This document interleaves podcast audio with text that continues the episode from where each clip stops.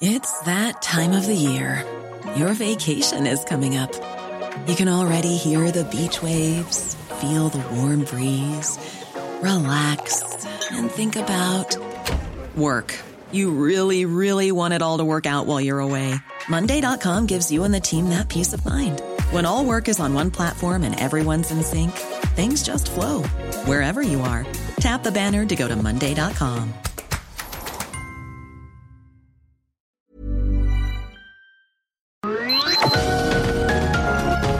Heraldo Media Group presenta Sergio Sarmiento y Lupita Juárez. Información veraz y oportuna con un toque personal y humano. Por El Heraldo Radio, donde la H suena y ahora también se escucha.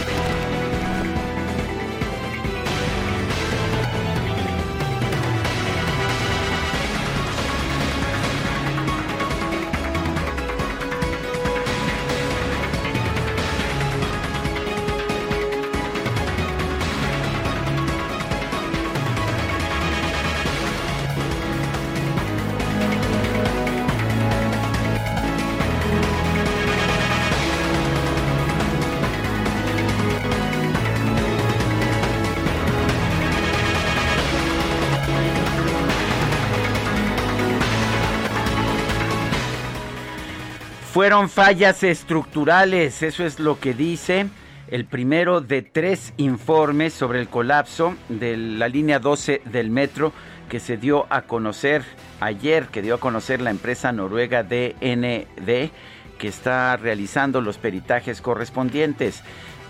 Eckhard Hinrichsen, quien es el director general de la empresa DND, aclaró que este es el primer reporte de tres y bueno, pues ha descrito las acciones que están realizando sus especialistas y señaló ayer que todavía no hay resultados finales. Dice que la fase 2 del reporte se va a entregar el 14 de junio, la fase 3 el 30 de agosto.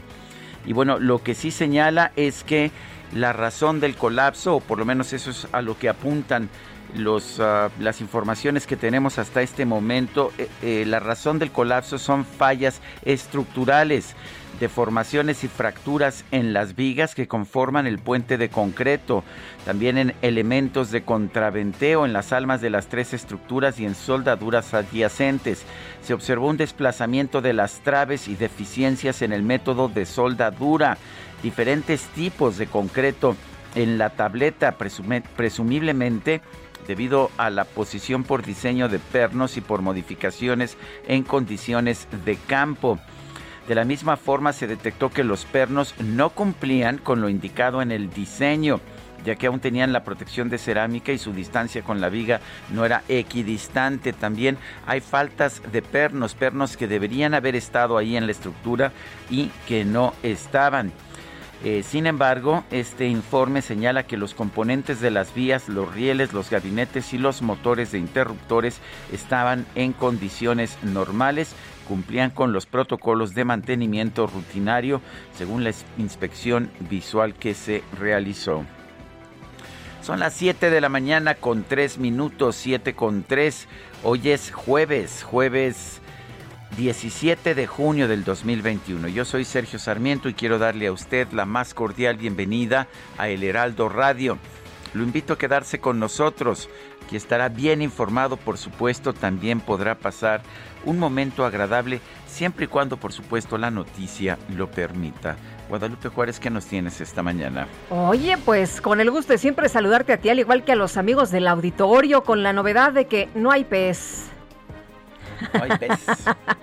no hay pez, ¿cómo la ven? Eh, Pero que, es mejor, eh, pues dicen que es mejor este alimentar a los pobres que darles pescado, ¿no? ¿A eso te refieres o no? No, no, no, no hay pez, ni RCP, ni, ni tampoco este Fuerza por México. El Instituto Nacional Electoral comenzó formalmente el proceso de liquidación del partido Encuentro Solidario, el PES redes sociales progresistas RSP y Fuerza por México México, una vez que perdieron su registro tras los resultados de las elecciones del 6 de junio. La Comisión de Fiscalización realizó la insaculación para designar a los interventores que serán responsables de liquidar estos partidos pues de acuerdo con el procedimiento, una vez que se confirma con los cómputos distritales cuáles no lograron el 3% de la votación, la comisión debe designar de inmediato a un interventor que será el responsable e intermediario directo del uso y destino de los recursos y bienes del partido político durante el periodo de prevención. ¿Te acuerdas que antes se quedaban con las cosas? Se quedaban con casas, con carros, con cuentas y todo. Se volvían no, hombre, se volvían ricos. Y desaparecían después Sí, como no, algunos, algunos se reintegraban, inventaban otro partido. sí, como no, fundaban otro partido. Pues es que dicen que vivir fuera del presupuesto es vivir en el error. ¿O eso lo decían los neoliberales? Eh, sí, ¿verdad? Mira, mejor, este, como, dicen, estos adversarios eh, nuestros conservadores siempre están inventando cosas. Bueno, pues el asunto es que ya desaparecen estos estos partidos, no la gente no pues no cayó, no picó. La verdad es que no le no le engañaron, así que bueno, pues desaparecen, se quedan sin registro. Bueno, y, en otros temas, temas también, ah, temas también significativos, eh, resulta que los gobernadores electos de Morena quieren pues cambiar la estructura de la CONAGO, esta, esta asociación de gobernadores que desde, pues desde otros tiempos, desde los tiempos de Enrique Peña Nieto, se habían convertido en un contrapeso, en un frente de, de pues de negociación con el gobierno de la República, dicen los gobernadores electos de Morena que pues que ya no quieren a la CONAGO como modelo de coordinación entre los mandatarios estatales y el ejecutivo. Dicen que van a buscar, que van a construir una nueva relación con el gobierno federal. Se acabó la CONAGO como instrumento de politiquería. No lo dijo a propósito uno de los gobernadores electo, electos, lo dijo el líder nacional de Morena, Mario Delgado, y dio a conocer una carta compromiso firmada por los mandatarios electos de Morena, quienes junto con los que están en funciones serán gobierno en la mitad del país. Mario Delgado aseguró que la CONAGO ha sido un mecanismo de presión para obtener recursos y para ello hubo quienes la abandonaron para conformar la alianza federalista. Los pedinches, dice, se separaron. La verdad es que la CONAGO ha sido más bien siempre una forma de coordinar ah, pues las acciones de los gobernadores con el Ejecutivo Federal, lo que está dejando entrever el presidente nacional de Morena es que ahora los gobernadores tendrán que pues simple y sencillamente cuadrarse a lo que diga el ejecutivo. Son las 7 de la mañana con 7 minutos.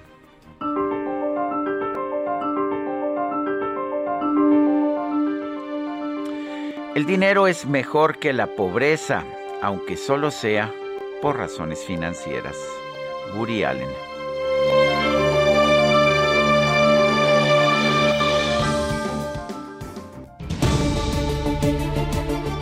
Bueno, y las preguntas, ya sabe usted que nos gusta preguntar. Ayer, por ejemplo, preguntábamos temprano en la mañana, ¿usted piensa que la Guardia Nacional debe ser parte de la Secretaría de la Defensa? Nos dijo que no, que sería una militarización el 82.9%, que sí, ya que sería más eficaz el 11.8%, quién sabe, 5.2%. Recibimos 6.236 participaciones. No voy a opinar. No, pues este no, tampoco. Bueno, aquí todo el mundo puede opinar, ¿eh? Sí, pero tampoco se obliga a nadie.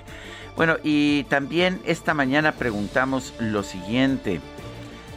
Eh, lo preguntamos en mi cuenta personal de Twitter, arroba Sergio Sarmiento. ¿Le parece certero el informe preliminar del desplome de la línea 12 del metro? Y bueno, nos dice que sí, 52.8%, que no, 35.4%, quién sabe, 11.8%. y hemos recibido hasta este momento 940 votos. Ya me imagino que tú, Lupita, tuviste oportunidad de verlo, ya lo estuve yo leyendo. No soy ingeniero, pero sí parecen muy claras las fallas estructurales que señala que señala este grupo de trabajo. Así es, Sergio, desde ayer y bueno, pues desde el principio, desde la construcción, se hicieron algunos señalamientos. Eh, se acordarán nuestros amigos del auditorio que separaron las eh, operaciones de este, de este metro, de esta línea 12, de esta famosísima línea dorada, Sergio. Y hoy estaremos platicando con Miguel Ángel Mancera por supuesto, sobre este, este mismo asunto, cómo vio el informe del día de ayer. Son las 7 de la mañana con 9 minutos. Las destacadas del Heraldo de México. ¿Y cómo estás, Isel González? Muy buenos días. Lupita, Sergio, amigos, muy buenos días, muy contenta porque estamos a un brinquito, a un brinquito de llegar al viernes por fin. Hoy es jueves 17 de junio del 2021 y un saludo muy especial a los destacalovers del norte que nos escuchan en el 99.7 de FM porque luego se me ofenden, me dicen que no, que no los les mando saludos, así que ahí está el saludo para todos nuestros amigos del 99.7 allá en la Sultana del Norte. Oye, pero están también los destacalovers del centro aquí en la Ciudad de México, los del poniente en Guadalajara, los del sur en muchas otras ciudades de la República. Los de Sudáfrica. Los de Sudáfrica. también. Los de Estados Unidos también. Así que un saludo para todos. Bueno. Porque si no se nos ofenden. Aquí ya trabajes, Itzel. Por supuesto, hay que trabajar. Así que comenzamos con las destacadas del Heraldo de México. En primera plana, Morena buscan regresar el INE al Estado. El coordinador de la bancada en la Cámara de Diputados, Ignacio Mier, elabora la propuesta. En tanto, la oposición se dice abierta a las reformas, pero pone condiciones país, en ocho estados aumentan los contagios, crece 12% el número de casos de COVID-19 a nivel nacional. Ciudad de México, peritaje línea 12, ubican fallas en construcción y supervisión. El primer dictamen sobre el colapso apunta a deficiencias en la soldadura de pernos y malas prácticas. Estados, Michoacán, encaran al crimen cuatro municipios. Habitantes toman las armas para enfrentar a delincuentes, instalan barricadas y bloquean vías del tren por secuestro de campesino. Orbe, pandemia, Francia dice adiós a mascarilla, mientras Europa avanza, Rusia y Sudamérica reportan repuntes. Meta, Euro 2020 con paso perfecto. Italia golea 3 a 0 otra vez. Es líder y asegura su pase a los octavos. Y finalmente, en mercados, robo cibernético, le temen a fraudes en línea. Cada hora se cometen 463 estafas por compras vía Internet en México. Sergio Lupita, amigos, hasta aquí las destacadas del Heraldo. Feliz jueves. Igualmente, buenos días. Son las 7 de la mañana con 12 minutos. Hoy es jueves 17 de junio de 2021. Vamos a un resumen de la información más importante. Este miércoles se dieron a conocer los resultados preliminares de la fase 1 de los peritajes realizados por la empresa noruega DNV tras el desplome en la línea 12 del metro. El director general de DNV México, Eckhard Hinrichsen, explicó que la siguiente fase del estudio se va a entregar el próximo 14 de julio. Es un reporte preliminar y todavía no hay resultados finales. Seguimos con la investigación en varios frentes y el reporte de la fase 2 se entregará el día 14 de julio y el reporte de la fase 3 um, se entregará el día 30 de agosto de este año. El documento señala que el incidente fue provocado por una falla estructural asociada a distintas condiciones como porosidad y falta de fusión en la unión terno-trave, diferentes tipos de concreto en la tableta, soldaduras no concluidas, y también mal ejecutadas, entre otras razones. La empresa señaló que para la elaboración del dictamen final va a continuar revisando los planos de construcción y procederá a confirmar el cumplimiento de las especificaciones de los materiales utilizados en la construcción, determinar si hay evidencia que indique que se aplicó una condición de carga inusual al sistema. La jefa de gobierno de la Ciudad de México, Claudia Sheinbaum, anunció la conformación de un equipo técnico de altísimo nivel, eso es lo que dijo, de altísimo nivel para realizar un proyecto ejecutivo de refuerzo y rehabilitación de la línea 12 del metro. Hemos tomado la decisión de conformar un equipo técnico de altísimo nivel para realizar un proyecto ejecutivo de refuerzo y rehabilitación de la línea 12. Quiero decir que esta decisión cuenta con el apoyo y el acuerdo del señor presidente de la República, el licenciado Andrés Manuel López Obrador. Bueno, y el canciller Marcelo Ebrard aseguró que para esclarecer las causas del desplome en la línea 12 se requiere una indagatoria que revise todo el proceso de toma de decisiones en el diseño, trazo, supervisión y mantenimiento de la obra. El senador y el ex jefe de gobierno de la Ciudad de México, Miguel Ángel Mancera, expresó confianza en que la investigación sobre la tragedia de la línea 12 no va a tener tintes políticos. Señaló que va a esperar a que concluya toda la investigación. En que así será. Así lo han precisado las autoridades de la Ciudad de México, que la investigación no tiene ningún tinte, ningún tinte político. Ojalá que así se conserve que, así siga, pues me parece que es lo más importante para el transcurso de la misma y para llegar a conclusiones definitivas. La senadora del PAN, Kenia López, aseguró que los responsables de esta tragedia son el canciller Marcelo Ebrard, el actual presidente de Morena, Mario Delgado, y también la jefa de gobierno de la Ciudad de México. Lo único que queda claro es que hubo negligencia y ambición política en la construcción. Esto tiene nombre y apellido y se llama Marcelo Ebrard.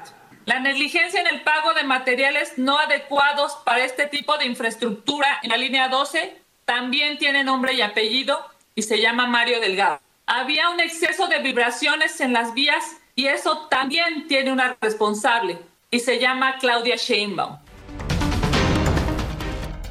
El dirigente nacional de Morena, Mario Delgado, informó que los gobernadores electos, impulsados por su partido, firmaron una carta compromiso para expresar su apoyo a la cuarta transformación con gobiernos honestos, austeros y cercanos a la gente. Y Mario Delgado también aseguró que los mandatarios estatales de Morena van a impulsar una nueva relación con el gobierno federal y buscarán replantear la Conferencia Nacional de Gobernadores si, si se queda la CONAGO como tal o se organiza una nueva institución donde estén agrupados los gobiernos de la Cuarta Transformación. Se va a plantear un nuevo esquema para la CONAGO, así que hay una nueva relación de interlocución, cooperación con el Poder eh, Ejecutivo, eh, o ellos mismos han planteado la posibilidad de hacer una nueva organización donde estén los gobiernos en favor de la cuarta transformación. ¿De qué se trata al final del día? De tener una relación diferente con el Poder Ejecutivo. O sea, un club, un club de la 4T. Para apoyar a la 4T. Pues sí. Oye, el... Y vas tú, ¿verdad? Sí, sí pero no importa, no importa. bueno, el Tribunal Electoral del Poder Judicial de la Federación confirmó una multa por 268.860 pesos que se impuso o que está imponiendo a Morena por aprovecharse del Programa Nacional de Vacunación contra el COVID-19 con fines electorales pues anduvieron haciendo campaña diciendo que las vacunas las daba el presidente y las daba Morena. Y está prohibido por la ley. Pues a lo mejor en, si hubiera esto sido en Estados Unidos, por ejemplo, pues nadie se hubiera molestado porque la ley no prohíbe decir mi gobierno lo hace mejor por tales y tales razones. Aquí está prohibido, es una censura. Y hay que respetar la ley, ¿no? Sí, o cambiar la ley. Pues sí. Eh, a ver cómo se ponen las discusiones ahora que van a, a, discutir esto de la reforma electoral. La Sala Superior del Tribunal Electoral confirmó la decisión de la Comisión Nacional de Honestidad y Justicia de Morena de no incluir a Porfirio Muñoz Ledo en la lista de candidatos a reelegirse como diputados federales debido a que no cumplió con el procedimiento interno. El vicecoordinador del Partido del Trabajo en la Cámara de Diputados, Gerardo Fernández Noroña, dijo que no apoya las propuestas del presidente López Obrador sobre incorporar a la Guardia Nacional a la Secretaría de la Defensa Nacional y desaparecer las diputaciones plurinominales, lo cual a propuesto dejaría, pues creo que nada más con dos diputados al Partido del Trabajo. Yo planteé la preocupación del compromiso de que el ejército regrese a los cuarteles en 2018 y que la integración de la Guardia Nacional a la Secretaría de la Defensa no sería el mejor mensaje en ese sentido. Y entonces eh, Benjamín planteó pues, que hay que buscar, pues cierto, vamos a discutir si encontramos una manera de preservar la honorabilidad de la Guardia Nacional y si puede ser de otra forma diferente a la que está pensando de entrada el compañero presidente allá en redes sociales eh, hemos visto una verdadera avalancha de memes y simple y sencillamente de retweets y fotografías de cuando los de Morena se oponían a la militarización del país con sus letreritos. Ahí está uno de Mario Delgado, no a la militarización del país, pero pues dicen que los políticos tienen la memoria corta. Y el consejero del Instituto Nacional Electoral, UKIP, oye, pero también dicen siempre hay un tuit.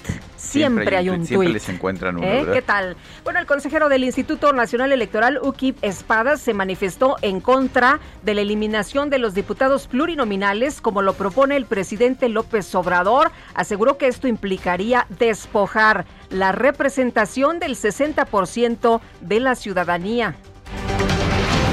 Con 18 votos a favor, 4 en contra y una abstención, el Congreso de Baja California aprobó una reforma al Código Civil del Estado para reconocer el matrimonio entre personas del mismo sexo. Y la Secretaría de la Función Pública inhabilitó por 20 años e impuso una multa de 3.8 millones de pesos al exdirector general de la Agencia Espacial Mexicana, Francisco Javier Mendieta, por presuntas contrataciones irregulares para la realización del Congreso Internacional de Astronáutica 2016. Un grupo de padres de niños con cáncer se reunió con funcionarios de la Secretaría de Salud. Tras el encuentro, los padres afectados señalaron que el director del INSABI, Juan Antonio Ferrer, únicamente les mostró dos convenios firmados con Corea del Sur y Argentina para comprar medicamentos oncológicos, medicamentos que antes se compraban en México de buena calidad y se surtían sin ningún problema. La Secretaría de Educación Pública y la Asociación Nacional de Padres de Familia se comprometieron a mantener un trabajo coordinado en el regreso a las clases presenciales. La Secretaría de Salud de Sonora informó que ya investiga la posible presencia de una nueva variante del COVID-19 en la entidad, luego de que se registró un brote de contagios en los municipios de Granados y Guasabas. La farmacéutica alemana CureVac informó que su vacuna contra COVID-19 presenta una eficacia de solo el 47%. La compañía agregó que los resultados provisionales sugieren que esta fórmula es eficaz en personas jóvenes, pero no en los mayores de 60. Los países de la Unión Europea acordaron levantar las restricciones de ingreso para los turistas de ocho países y territorios. Estados Unidos, Taiwán, Macao, Hong Kong, Serbia, Macedonia del Norte, Albania y Líbano. Y tras su visita a México, el secretario de Seguridad Interior de los Estados Unidos, Alejandro Mayorkas, anunció que va a impulsar un cambio en la reforma de llamar a los migrantes que cruzan la frontera sin documentos de ilegal a no ciudadanos. Gobernador de Texas, Greg Abbott, anunció que su estado está dispuesto a hacer el trabajo que el gobierno del presidente Joe Biden se niega a realizar construir un muro en la frontera con México. Informó que se va a designar un presupuesto de 250 millones de dólares para esta tarea. ¿Quién le dio clases? ¿Quién dices que lo instruyó? Ya ves.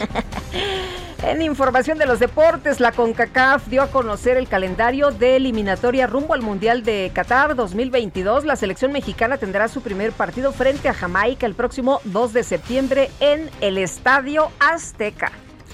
Bueno, y también en otros temas, eh, Sergio Ramos, capitán del Real Madrid y uno de los jugadores legendarios de esta institución, va a salir del club luego de 16 años como jugador merengue. Son las 7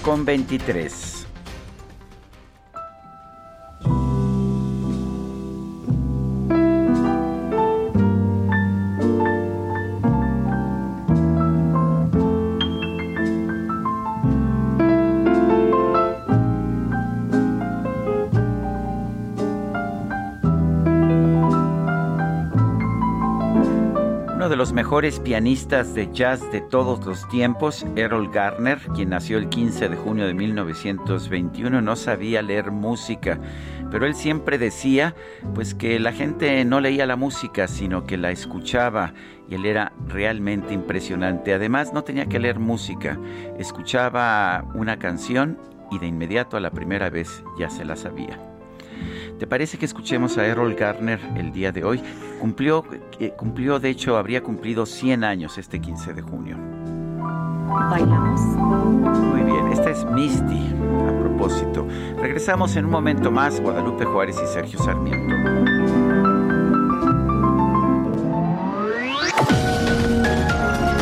Sergio Sarmiento y Lupita Juárez quieren conocer tu opinión, tus comentarios o simplemente envía un saludo para ser más cálida esta mañana. Envía tus mensajes al WhatsApp 5520 109647.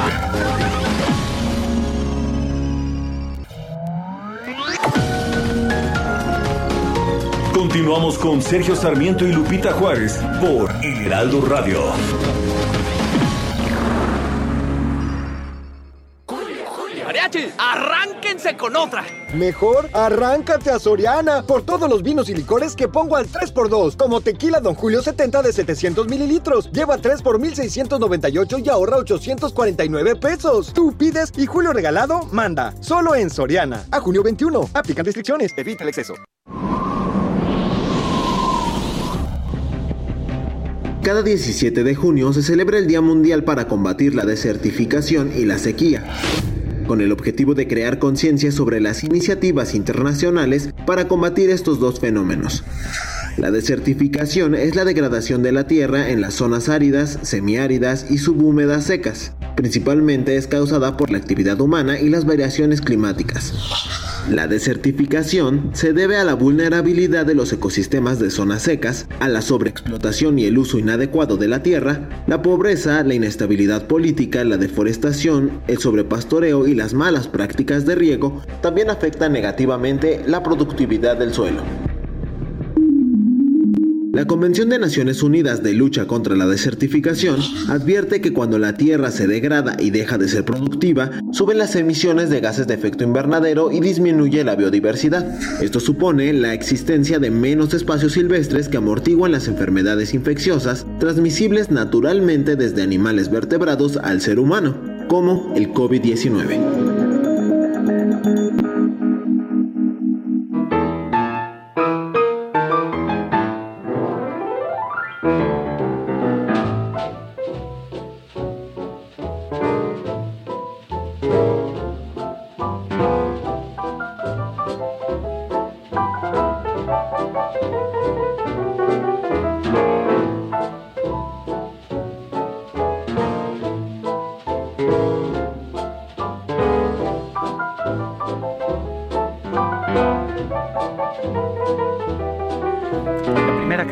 Escuchamos de Errol Garner, Misty, es composición del propio Garner de 1954 y que se ha convertido en una de las piezas más populares del jazz. Esto que estamos escuchando es otro clásico del jazz, se llama Lullaby of Birdland, canción de cuna de la tierra de Bird, que se refiere a un trompetista. Eh, pero lo, interesante es la forma en que toma esta clásica de George Shearing, Errol Garner, y le da vueltas y juega con, con la canción. Escuche usted a Errol Garner, uno de los mejores pianistas de la era del jazz.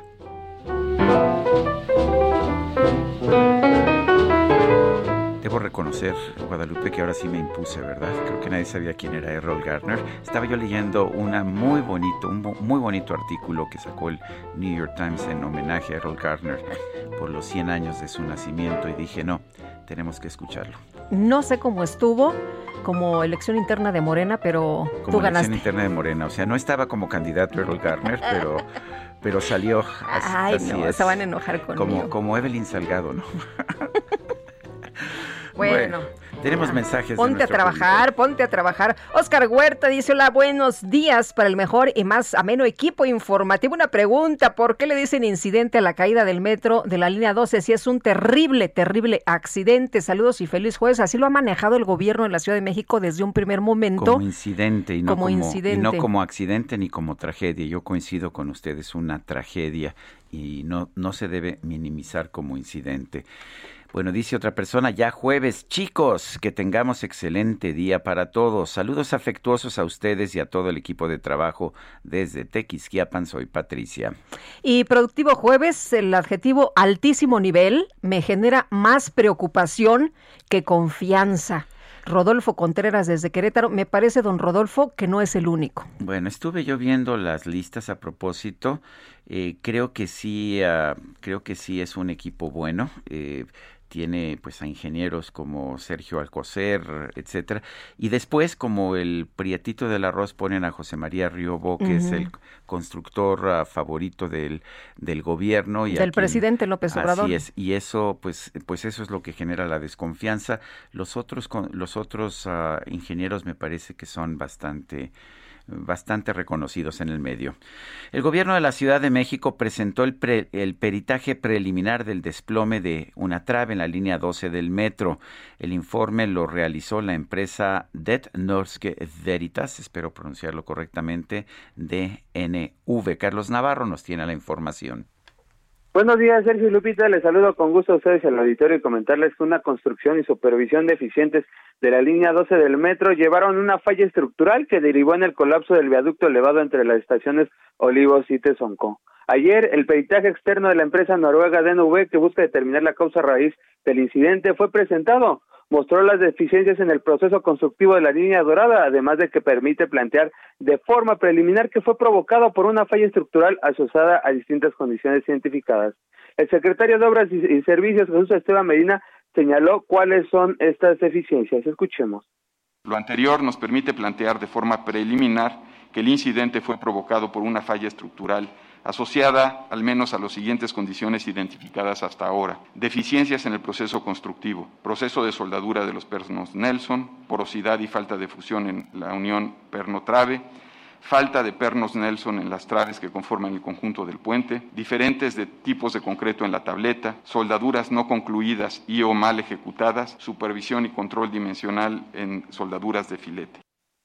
Ante este panorama, los daños observados fueron las deformaciones de traves, así como roturas en las almas de las mismas traves. En la primera parte de este peritaje, DNV planteó las siguientes líneas de investigación basadas en cuestionamientos. Escuchemos. El punto 8 dice líneas de investigación a la fecha. DNB continuará con la revisión de las evidencias documentales y de partes en los diferentes procesos efectos de determinar la relevancia de cada una de dichos hallazgos así como su contribución con el incidente considerando las siguientes líneas de investigación. Y son preguntas. ¿El diseño ha sido apropiado para el sistema de la línea 12? ¿Cumplieron los materiales de construcción con lo que requerido por el diseño? cumplió la ejecución de la construcción con lo que requerido por el diseño y otros factores posiblemente contribuyentes tales como la operación, reparaciones y rehabilitaciones. Sobre este peritaje, la empresa DNV informó que será entregado en tres fases. La primera fue entregada ayer, la segunda será el 14 de julio y la última será entregada hasta el 30 de agosto. Recordemos que lamentablemente por este incidente del 3 de mayo, 26 personas perdieron la vida. Por su parte, la jefa de gobierno Claudia Sheinbaum informó que hoy en el Colegio de Ingenieros Civiles de México se van a dar detalles sobre las revisiones que se hicieron tanto al tramo eh, subterráneo como al tramo elevado de la línea 12 del metro. Escuchemos. Además del estudio de DNB, hemos hecho público que el Colegio de Ingenieros Civiles de México coordina la revisión de todo el tramo elevado y del túnel de la línea 12, en el que participan expertos renombrados de sociedades técnicas como la Sociedad Mexicana de Ingeniería Estructural, la Sociedad Mexicana de Ingeniería Sísmica, la Sociedad Mexicana de Ingeniería Geotecnia, así como instituciones académicas. El primer avance de estas revisiones del tramo elevado del túnel, así como de otros otras del metro será presentada el día de mañana en la sede del Colegio de Ingenieros. Ayer la jefa de gobierno Claudia Sheinbaum también se reunió con el consorcio constructor de la línea dorada para ver los detalles sobre este incidente. Sergio Lupita, la información que les tengo. Carlos Navarro, muchas gracias. Hasta luego, buenos días. Buenos días. El peritaje preliminar del colapso de un tramo de la línea 12 elaborado por la empresa noruega DNB eh, reveló que el incidente fue provocado por una falla estructural. En la línea telefónica le agradecemos a Alejandro Romano, abogado de Enrique Orcasitas, exdirector general del proyecto Metro, que platique con nosotros precisamente sobre esto que se dio a conocer el día de ayer. Alejandro, buenos días. Muy buenos días, mucho gusto en saludarles. Gracias Alejandro. Cuéntenos cuál es cuál es su opinión o la opinión de su defendido acerca de este dictamen que se acaba de dar a conocer. Entiendo que es preliminar, pero supongo que alguna idea debe tener. Sí, por supuesto. Miren ustedes, eh, sí me parece muy importante señalar que, bueno, como consecuencia de la presentación de un documento de esta naturaleza, se crea una percepción que no necesariamente es la que corresponde a la realidad lo cierto es que examinando el documento, uno advierte que los trabajos que se encomendaron a esta empresa noruega pues, se deben de desempeñar a través de tres fases. Y la primera, que es a la que se refiere este documento, en lo esencial, como el propio, como el propio documento indica, pues tenía por objeto el recopilar datos y materiales eh, que se encontraran dentro del sitio donde ocurrió el siniestro, la, la caída de la trave. Y en una fase 2, pues poner a disposición del laboratorio correspondiente esos materiales para hacer pues los estudios y análisis de carácter metalúrgico en relación con ello, los cálculos estructurales, observaciones, los demás datos que se recogieron en el lugar del siniestro, en fin, todo ello con el propósito de arribar a una fase 3, que es la que tiene el propósito de identificar cuál fue la causa del el colapso de la trave, que se le denomina causa raíz. Y ello es lo último con lo que concluye el dictamen, con la identificación de esa causa. Y según se señala en el propio documento, el estudio se debe hacer hacia atrás, es decir, a partir de, lógicamente, de todo aquello que se recaba en el sitio del siniestro para empezar a eh, examinar las cosas hacia atrás hasta tratar o lograr identificar la causa raíz.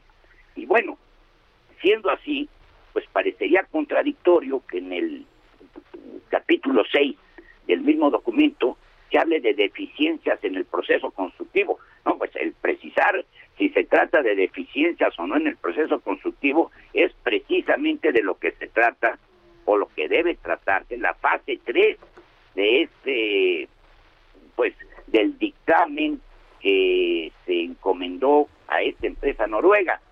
Y sin embargo con motivo del documento que se presenta ayer pues ya en lo esencial se dice que se están atribuyendo eh, o se está atribuyendo el colapso de la trave eh, tanto a falta como a deficiente soldadura de los pernos metálicos que debían unir una losa de concreto a la estructura de acero.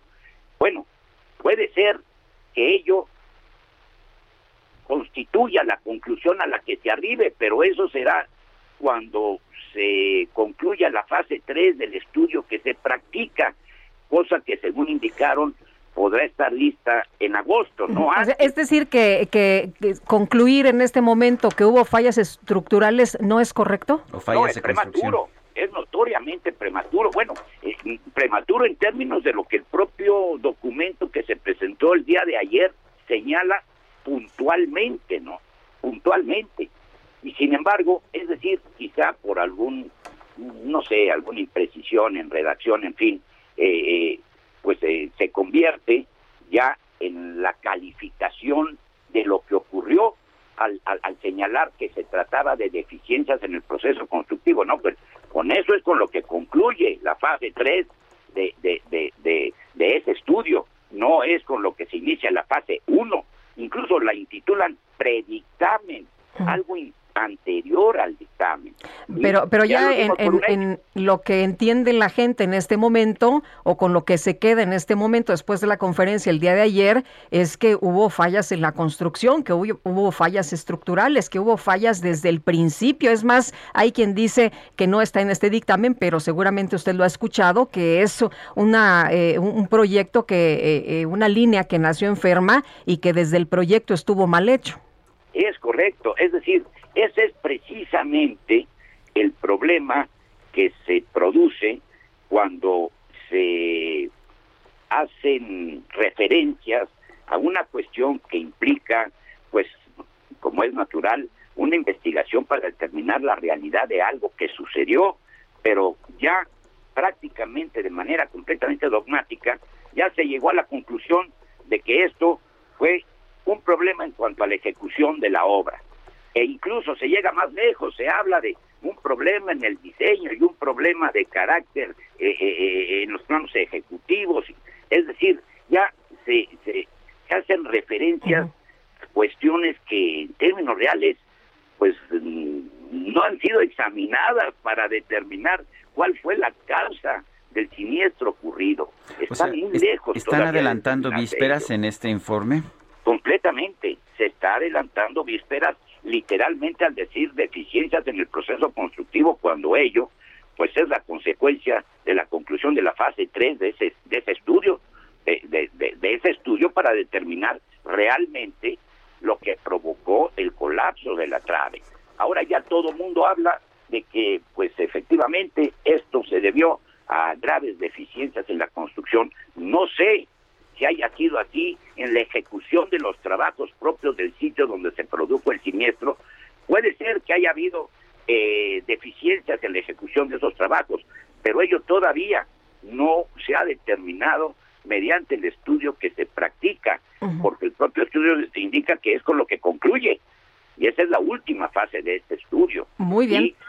bueno, eh, en este en este momento pues consideramos que sí es prematuro arribar a conclusiones como esa. Pues Alejandro Romano, muchas gracias por conversar con nosotros esta mañana. Buenos días. Mucho gusto, Lupita, encantado en saludarla. Sergio, mucho gusto también. Alejandro Romano es abogado de Enrique Orcasitas, exdirector general del proyecto Metro. Jorge Gaviño fue director del Sistema de Transporte Colectivo Metro y diputado del Congreso de la Ciudad de México. Lo tenemos en la línea telefónica. Jorge Gaviño, buenos días. Gracias por tomar esta llamada. Sergio, buenos días. Buenos días, Lupita. Hola, Jorge, buenos días. Es un informe preliminar, pero ¿cuál es tu opinión? Bueno, pues que está señalando situaciones eh, que nos alarman mucho, que es eh, pues una falla constructiva muy grave y que pues eh, nos lleva a tener pues una conciencia de que se tiene que revisar prácticamente todo el viaducto para ver si no hay faltantes de, más elementos estructurales que nos pongan en riesgo todo el viaducto. Qué, qué, importante es señalar que el día de ayer se está armando un comité técnico de alto nivel precisamente para empezar a preparar un proyecto eh, ejecutivo que nos lleve a una reestructura y un fortalecimiento de toda la línea para poder pensar en una situación en futuro de reapertura con seguridad. Entonces, pues mis primeras opiniones serían pues eh, de alarma en el sentido de la falta de elementos estructurales. Eh, eh, Jorge, viendo las fotografías, uno, como tú dices, se alarma porque, por ejemplo, en la primera que, se da a conocer en este, en este informe, pues se ve ahí la, la, fractura en las vigas de este puente de acero, en la trave, como ellos explican, lado sur, sección sobre la cual rodaba el tren en el momento del incidente. ¿Cómo pudo operar? ¿Cómo en, en el proceso, eh, cuando tú fuiste director del sistema de transporte, cómo operaba esta línea. ¿Tenías reportes, tenías información? ¿Era una línea segura? Bueno, desde luego sí, eh, con el, tema de la información que teníamos en la mesa y, en la práctica cotidiana. Eh, nosotros empezamos a operar la línea 12 una vez que se terminó la reestructura por parte de la Secretaría de Obras, eh, subrayando que, no hubo, hasta donde yo conozco, eh, ninguna reestructura en esta parte del viaducto porque se, básicamente se atendieron las curvas porque era donde se daba el desgaste ondulatorio. Eh, nosotros recibimos eh, el sistema de transporte colectivo con una grande eh, problemas, grandes problemas de lo que es la, el aspecto electromecánico, es decir, las vías, que no había compatibilidad entre las ruedas y los rieles, desgastes ondulatorios, el tema de los peraltes, del balasto, todo esto había problemas muy muy graves y se fueron resolviendo, pero eran problemas de funcionalidad, eran problemas de desgaste ondulatorio, eran problemas de fierros, eh, no de una falla estructural como la que estamos apreciando en estos momentos. Tuvimos nosotros una llamada de atención en el 17, en el sismo del 17, eh, porque hubo una afectación en la columna 69 que está, este, eh, digamos, retirada del, de la zona cero. La zona cero este, son las columnas 11 y 12. En la columna 69, que se, después del sismo, vimos que se había fracturado una, una columna y esta fractura se debió a falta de acero, que es también una falla constructiva muy delicada. Es decir, no le que no le pusieron las varillas no pusieron los, las, las varillas que van horizontales, es decir, los hinchos, eh, los, eh, los anillos este, para amarrar las varillas, y esto provocó que se fracturara en el sismo esa columna. Por fortuna resistió y no hubo una tragedia. Pudo haber habido una tragedia igual o mayor que la que vivimos en los días pasados, porque esa columna se pudo haber colapsado por falta de acero. Eh, llamamos a las empresas constructoras, ellos eh, asumieron esta responsabilidad y le dieron eh, una reestructura a toda esa columna con la supervisión de, de, varios peritos responsables de obra y también de, de, supervisoras que participaron en la propia construcción de la, de la, de la línea 12. Y una vez eh, eh, detectado esto, nos dimos a la tarea de revisar todas las demás columnas para, para observar si no había una falla de este, de este tamaño. Eh, por fortuna se, se, se, se, vio que no existía ninguna otra falla en las columnas. Ahora bien, nadie pudo imaginar que en las traves eh, pudiera también haber este, pues una, una falla como la que se está detectando, que son estos pernos Nelson que le dan estructura a las traves y que hacen eh, que trabaje con unicidad, con, con una situación única lo que es el acero y lo que es son las traves de concreto. Que estuvieron mal eh, soldadas es lo que escuchábamos el día de ayer. Bueno, más que eso, mal soldadas, mal colocadas y en algunos casos no pusieron todas las, todos los pernos que se necesitaban. Exactamente. Este, lo, más grave es los, los, faltantes de los pernos y lo, lo, que está mal soldado.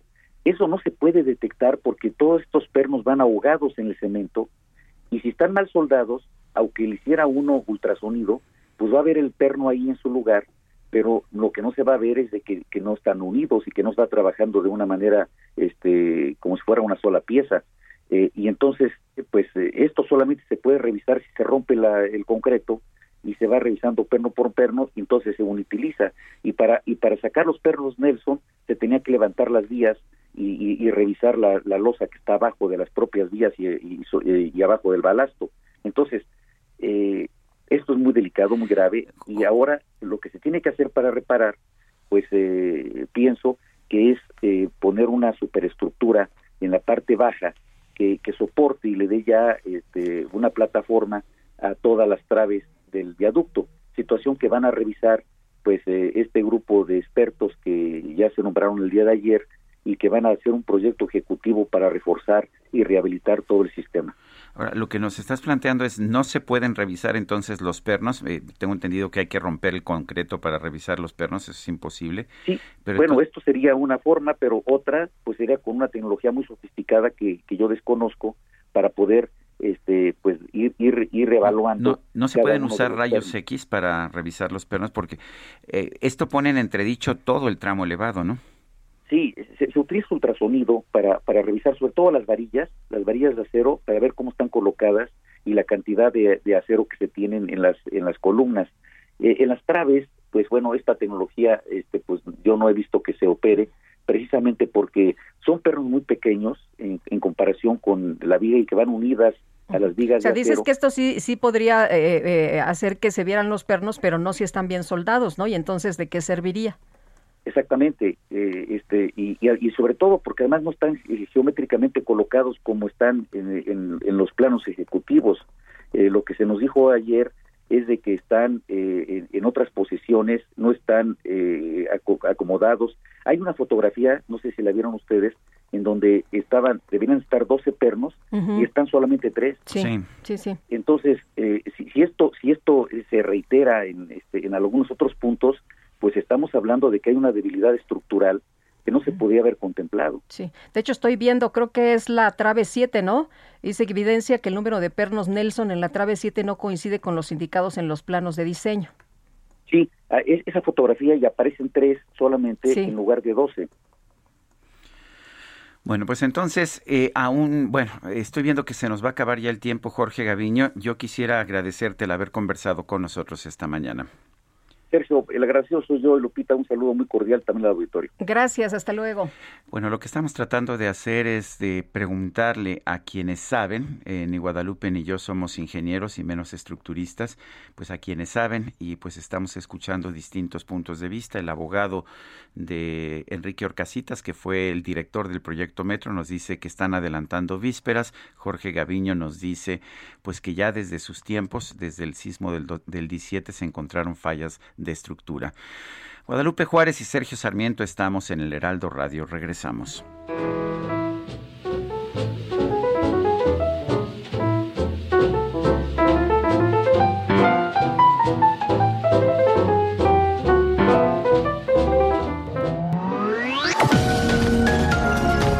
Sergio Sarmiento y Lupita Juárez quieren conocer tu opinión, tus comentarios o simplemente envía un saludo para ser más cálida esta mañana. Envía tus mensajes al WhatsApp 5520 109647.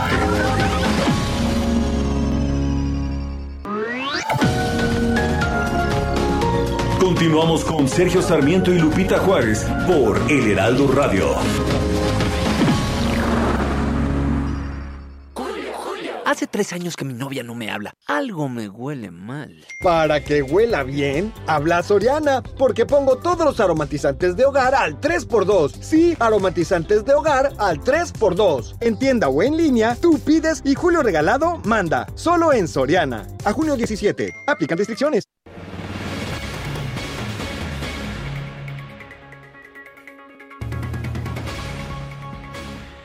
Los gobiernos de México y de Argentina armaron un frente común en la Organización de Estados Americanos, la OEA, al respecto del gobierno de Daniel Ortega en Nicaragua. Publicaron un comunicado en el que expresaron su preocupación por las recientes detenciones de opositores pero pues dijeron que, que no se podía hacer nada al respecto, que eso era intervenir en los asuntos internos de Nicaragua.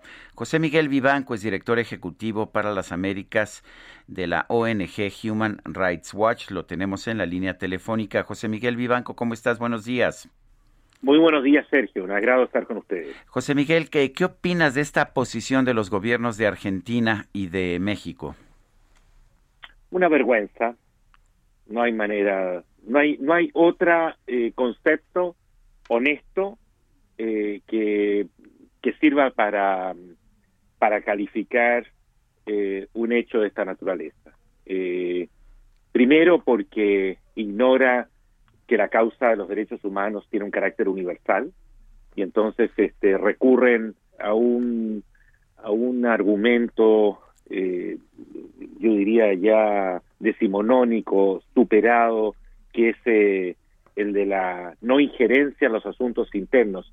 Y quizás lo más grave, Sergio, es que eh, al mismo tiempo eh, alude el, el documento a la existencia o la necesidad de respetar las instituciones democráticas nicaragüenses. La pregunta elemental es, ¿a qué instituciones democráticas se refieren? Si en Nicaragua la pareja gobernante lo controla todo, todo, todo, todo, el Congreso, el Poder Judicial, el Ministerio Público, la policía, los militares, y por eso es que están haciendo lo que están haciendo. Pueden secuestrar a cualquiera, le inventan o fabrican un procedimiento, y, y, no hay ninguna ningún sitio, ningún lugar, ninguna institución eh, oficial eh, a la que se pueda recurrir para ser amparado están todos en la indefensión total ante el ejercicio arbitrario del poder, del poder sin límites de Ortega y su señora, la señora Murillo.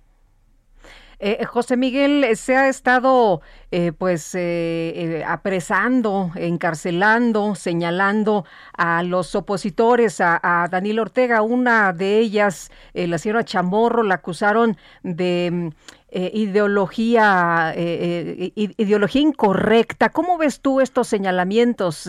hasta dan risa, ¿no? Mira, Lupita, esto es una persecución, es una cacería de brujas propia, no sé, yo te diría medieval, esto es de la Inquisición, eh, lo que está ocurriendo con Cristiana Chamorro, no solo eso, tú sabes que la tienen secuestrada en su cuarto, o, es decir, eh, su casa, su casa ha sido invadida por eh, hombres armados con armas largas y ella está recluida en su habitación, sin internet, sin posibilidad de comunicarse con nadie, no ha podido comunicarse con su abogado. Eh, hay solo un familiar que puede, que está autorizado a entrar y salir, verla un ratito y, salir de la casa. Esas es la, las condiciones en que tienen a Cristiana Chamorro con un procedimiento absolutamente disparatado, no tiene base alguna, y el único propósito es intimidarla y obligarla a renunciar a su candidatura presidencial. Si ella renunciara mañana, te aseguro que todos estos problemas desaparecen. Y de hecho la acusación que se le hace de falsedad ideológica me llama poderosamente la atención. ¿Se puede cometer un delito de falsedad ideológica? ¿Qué significa eso? Mira, eh, Sergio, estas son, eh, eh, a ver, el año pasado, en diciembre, Ortega y su séquito dictó estas leyes eh, como ya dije, controla todo el poder, así que puede hacer lo que quiera. Nosotros hicimos una, un informe sobre eso. Eh, le permite, la, digamos, eh, la persecución en cualquier escenario, ¿no? A cualquiera lo puede acusar de esto, de, de falsedad ideológica, lo puede acusar de agente extranjero, porque, por ejemplo, tuvo una conversación con un embajador o embajadora o con un representante de Naciones Unidas. Eso ya lo hace sospechoso y puede esa persona entonces ser procesada penalmente como un agente extranjero hasta que dé todas las explicaciones necesarias. Eh, mira, eh, toda este, esta fabricación que se hace es simplemente para darle un pequeño barniz de legitimidad a estos procedimientos para, para las bases de Ortega, es decir, eh, sus bases, aquellos sectores que aún lo apoyan, eh, eh, quedan más tranquilos y saben que esta señora y, los otros precandidatos presidenciales eh, tienen líos con la justicia, digámoslo así en términos eh, genéricos. Y entonces Ortega puede lavarse las manos y decir yo no tengo nada que ver, esta gente tiene tendrá que rendir cuentas como todo el mundo y, y, y bueno, y si son inocentes podrán eventualmente recuperar su libertad. Todo esto es una absoluta patraña y lo único que queda es la presión internacional. De allí lo lamentable que representa la posición de México y de Argentina. Eh, José Miguel, nos has dicho cuál es tu opinión sobre la posición de nuestro país y de Argentina, pero ¿te sorprende la posición de México? La de México, la verdad es que no me sorprende. No me sorprende porque desde, desde la llegada de Andrés Manuel López Obrador, México eh, retoma la vieja línea del PRI, eh, que es eh, eh, en esencia el de acordarse del principio de no injerencia de un modo selectivo, ¿no? Y, y, eso le permite a México opinar o no opinar dependiendo de las simpatías o antipatías ideológicas que tenga con el régimen que está, con el gobierno o régimen que esté violando derechos humanos o no, le da total libertad y, es así como se está manejando hoy día México. Este realmente es un, gravísimo retroceso porque México eh, desde eh, la llegada de, Vicente Fox eh, al, gobierno hasta ahora, hasta ayer, mantuvo una posición, yo diría, bastante coherente en política exterior, a lo menos en política exterior. eso se ha ido desmantelando y hasta la y hoy día regresamos al México del siglo pasado, al México que invoca la soberanía para rechazar cualquier cuestionamiento a nivel interno y también para proteger a sus aliados. José Miguel Vivanco, director ejecutivo para las Américas de Human Rights Watch, gracias por conversar con nosotros esta mañana. Un placer estar con ustedes. Muy buenos días. Gracias, buenos días. Son las 8 con 8. El Químico Guerra con Sergio Sarmiento y Lupita Juárez. Químico Guerra, ¿cómo te va? Buen día. Buenos días, Sergio Lupita. Bueno, pues la ciencia siempre nos sorprende, nos va eh, indicando también el camino de cómo saber más acerca de nosotros mismos, de nuestros orígenes. En la escuela, Sergio Lupita, eh, ustedes y yo, aprendimos de que el ser humano cruzó el estrecho de Bering y llegó a América hace alrededor de 10.000 años, 9.500 años. Eso es lo que nos dijeron.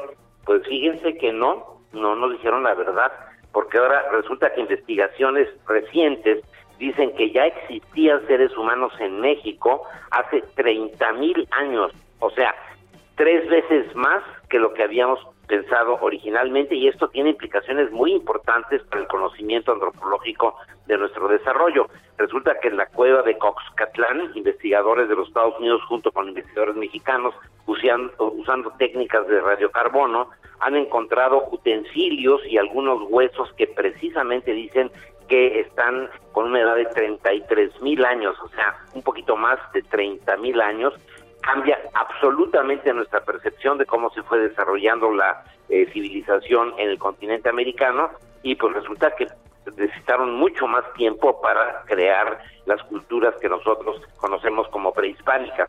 O sea, la ciencia nos está cada día pues eh, enseñando nuevamente cómo a través de la razón, a pesar de lo que se quiera eh, decir, a través del uso del conocimiento, podemos saber más de nosotros mismos y de nuestra historia, Sergio Lupita. Pues interesante, Químico, muchas gracias por traernos esta información. Al contrario, muy buenos días. 8 de la mañana con 10 minutos. Nueva ruta a Bogotá saliendo de Ciudad de México. Vuela desde 42 dólares. Viva Aerobús. El pronóstico del tiempo. Sergio Sarmiento y Lupita Juárez. Livia González, meteoróloga del Servicio Meteorológico Nacional de la Conagua. Adelante. ¿Qué tal, Sergio Lupita? Muy buenos días. Buenos días. Pues miren, el pronóstico del tiempo para este día va a ser nuevamente lluvioso para zonas del occidente, centro, sur, sureste del país, también en la península, península de Yucatán, así como el noreste y oriente de México. Esto es debido a que hay dos zonas de baja presión, ambas tienen un 90% de potencial para que se desarrollen a ciclón tropical en los próximos cinco días. Y bueno, estos dos sistemas como están, estarán ingresando abundante, abundante entrada de humedad hacia el interior del territorio nacional, por lo cual para este día estamos pronosticando lluvias puntuales torrenciales, es decir, lluvias que van de los 150 a 250 litros de agua por metro cuadrado en los estados de Oaxaca, Chiapas y Quintana Roo, lluvias intensas en Guerrero, Tabasco, Veracruz, Campeche y Yucatán, y lluvias puntuales muy fuertes en los estados de Puebla, Michoacán y Colima. Además, para el centro del país también se están pronosticando intervalos, de chubascos, perdón, con tormentas puntuales fuertes en estados que incluyen al Estado de México, Querétaro, Hidalgo, San Luis Potosí, así como en el occidente, Nayarit y Jalisco, y en el noreste, a Tamaulipas. Y bueno, por, en contraste, como ya sabemos, en la región noroeste y norte de México, pues continuará el ambiente muy caluroso y seco. Para esas zonas de la, del estado del país no se esperan precipitaciones para este día. Incluso para el estado de Baja California, el día de hoy se pronostica temperaturas máximas que puedan superar los 50 grados Celsius, mientras que para Sonora y Sinaloa los valores serán de 40 a 50 grados Celsius. Finalmente les comento que para el Valle de México durante este día eh, prevalecerá cielo mayormente nublado durante el día. La temperatura máxima que se está pronosticando es de 22 a 24 grados Celsius y se estarán presentando lluvias con intervalos de chubascos, esto principalmente hacia la tarde y noche. Muy bien, pues gracias Livia González por esta información. Para servirles que tengan buen día. Nueva ruta a Bogotá saliendo de Ciudad de México. Vuela desde 42 dólares. Viva Aerobús. Bueno, pues resulta que Morena sí hizo una campaña electoral ilegal con la distribución y aplicación de la vacuna anti-COVID-19, así lo confirmó la Sala Superior del Tribunal Electoral del Poder Judicial de la Federación. Y Misael Zavala, cuéntanos, danos detalles. Lupita, eh, sí, efectivamente, como bien lo comentas, en una sesión ordinaria los magistrados confirmaron que Morena sí hizo una campaña electoral ilegal contra la distribución y la aplicación de la vacuna COVID-19. En este sentido, confirmaron una multa por 268.860 pesos contra el partido político Morena por esa ilegalidad. ¿Esa multa con qué se va a pagar? Pues se va a pagar con el financiamiento público, es decir, con el dinero que reciben año con año los partidos políticos. Y es que por unanimidad de votos, los magistrados confirmaron que Morena cometió una infracción al difundir el 20 de marzo del 2021 a través de Twitter un mensaje alusivo a la campaña de vacunación implementada por el gobierno federal con el mensaje por eso distribuimos y aplicamos la vacuna contra el COVID-19 de manera gratuita para todos y para todas. Es decir, los magistrados no solo se eh, informaron que Morena se adjudicó de manera ilegal la distribución, sino también la aplicación de la vacuna, por lo cual se resolvió que actuaron de manera indebida. Esta multa de 278 mil pesos será pues eh, cobrada en las próximas administraciones contra Morena, pero eh, bueno, hasta ahí queda, es decir, eh, pues aunque sí confirmaron los magistrados que es una ilegalidad, pues Morena solamente va a pagar una multa. Sergio Lupita, hasta aquí la información. Muy bien, Misael, muchas gracias, muy buenos días. Gracias, buenos días. El canciller Marcelo Ebrard aseguró que las decisiones del trazo, diseño y construcción de la línea 12 del metro fueron aprobadas por un comité central de obras. Paris Salazar, adelante. Parece que se nos cortó la llamada. Bueno, y en un momento más estamos en contacto con Paris Salazar. Mientras tanto... Tengo aquí una nota, Sergio, que se publica hoy en el Heraldo y me llama mucho la atención desde temprano que, que la leí. Michoacán sigue siendo un estado con una violencia tremenda en la que parece que los ciudadanos están solos, que los han abandonado, que nadie pues se interesa por ellos, ni el gobernador, ni el presidente, nadie. Los municipios de De Rosales, Nuevo Urecho, Salvador Escalante y Taretán tomaron las armas para luchar contra el crimen organizado que cometía homicidios, cobro de cuotas y todo tipo de intimidaciones a la población. Sí, escuchó usted bien, la propia gente se ha tenido que armar y se tiene que defender sola porque pues pareciera que no hay Estado. Su operatividad comenzó hace un año en Ario de Rosales, municipio productor de aguacate, donde agricultores del llamado Oro Verde se levantaron contra los extorsionadores. Poco a poco el movimiento armado se expandió a localidades aledañas donde la gente demandaba seguridad debido al acecho que sufrían a manos de dos grupos, los Viagras y el cártel Jalisco Nueva Generación.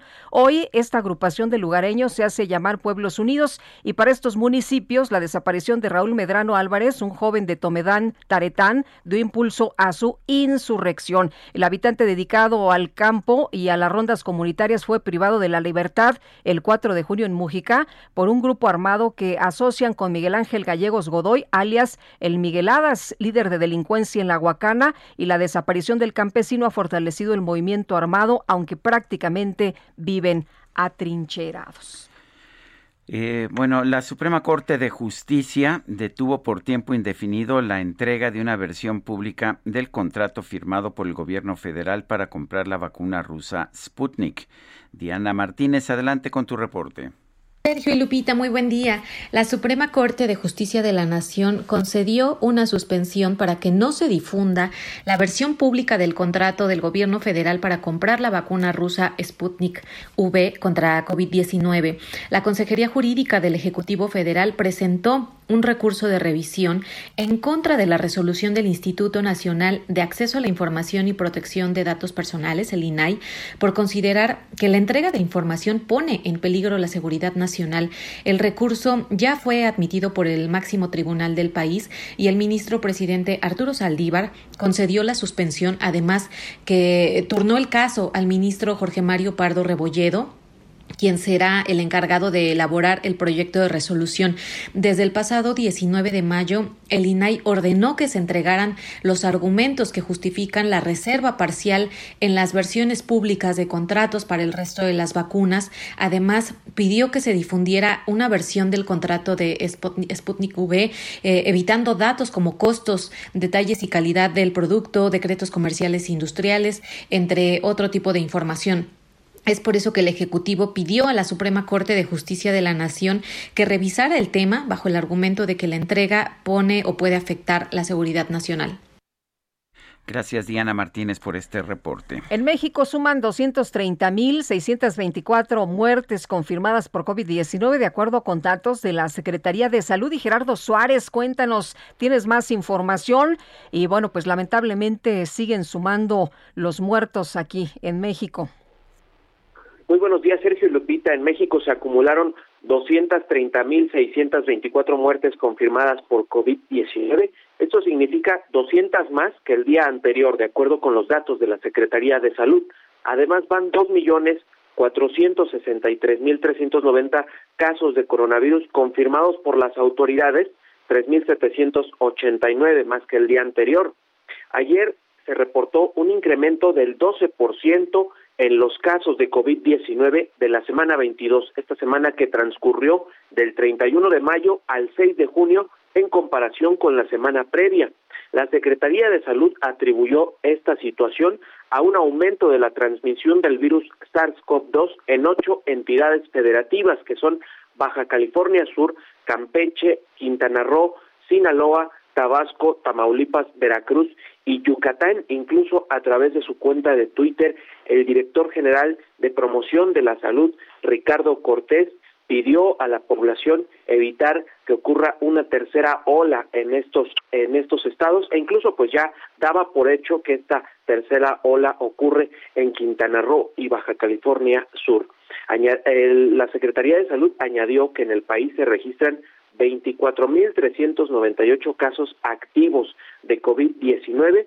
Esta cifra también va a la alza, pues apenas el miércoles habían registrado 22.797 casos activos. En cuanto a, a la hospitalización, esta no tuvo cambios en sus indicadores de ocupación de camas generales y camas con ventilador que se mantiene en 15 y 14% respectivamente y finalmente en la vacunación se han aplicado 38.2 millones de dosis desde el inicio de la campaña en diciembre pasado y estas dosis se han aplicado a 26.6 millones de personas, de las cuales 15.3 millones ya cuentan con esquema completo, es decir, el 58% de las que se han vacunado. Esta es la información que les tengo. Eh, Gerardo, muchas gracias. Muy buenos días. Hasta luego. Oye, Sergio, hoy en el Sacapuntas, amigos, en el Sacapuntas del Heraldo se publica la 4T, la 4T premió a Hugo López Gatel, vocero anticovid, la Subsecretaría de Prevención y Promoción de la Salud, que en cabeza se convertirá en la Subsecretaría de Salud Pública, y los que saben aseguran que esto lo pone prácticamente a nivel del secretario de Salud, Jorge Alcocer, porque ahora también controlará las áreas de atención médica y rehabilitación. Pues ahí el premio para el señor Hugo López Gatel. Este jueves comenzó o comienza en toda Baja California la vacunación anti-COVID-19 para toda la población de 18 años en adelante. La meta es vacunar en todos los municipios en 10 días. Baja California se convertirá así en el primer estado que concluya su plan de vacunación en todo el país. En la mañanera, el presidente Andrés Manuel López Obrador informó que se aplicará la vacuna donada por el gobierno de los Estados Unidos del laboratorio Johnson Johnson de una sola dosis es el plan de vacunación para Baja California para los mayores de 18 años en los seis municipios de Baja California. Esperamos terminar en 10 días. Será el primer estado en el que vamos a concluir al 100% la vacunación utilizando las vacunas que nos donaron del gobierno de Estados Unidos. Un millón trescientos cincuenta mil, que es una dosis de Johnson Johnson. Con esta acción se facilitará la apertura de la frontera norte la cual sigue cerrada después de un año, más de un año, para actividades no esenciales. Después de Baja California seguirá la vacunación en las ciudades fronterizas de Sonora, luego las de Chihuahua, Coahuila, Nuevo León, y eh, se concluirá este proceso en Tamaulipas. Eh, recordó el presidente que los 39 municipios de la frontera norte van a utilizar las vacunas donadas por Estados Unidos, las vacunas Johnson Johnson. Se darán más detalles sobre este plan de vacunación en Baja California después de pues después de, de, las ocho horas. Estaremos al pendiente pero es bastante información. Lo que sabemos es que pues está vacunando la frontera. Urge urge abrir la frontera, la gente desesperada en la frontera. Y vámonos a la colonia Escandón con Augusto Atempa. ¿Qué pasa por allá, Augusto? Cuéntanos. Sergio Lupita, muy buenos días. Les platico. Este fin de semana se realizó un corte al suministro de agua en nueve alcaldías y el día de hoy tenemos una fuerte fuga de agua en la esquina de la Avenida Revolución y Progreso, justo aquí en la colonia Escandón. Es parte de la alcaldía de Benito Juárez, una de estas alcaldías que vio eh, pues eh, el corte del suministro este fin de semana y que hoy eh, registra esta fuerte fuga. son varios litros de agua que se están yendo a las coladeras. Se está haciendo el llamado a las autoridades del sistema de aguas a que vengan a reparar esta fuga. Por lo pronto, pues esto no está afectando la circulación, solamente esta fuga se ve afectado en la calle de Progreso, para todos aquellos automovilistas que van a transitar por esta zona lo podrán hacer sin ningún problema con dirección hacia la zona de viaducto, hacia la zona de, Revolución.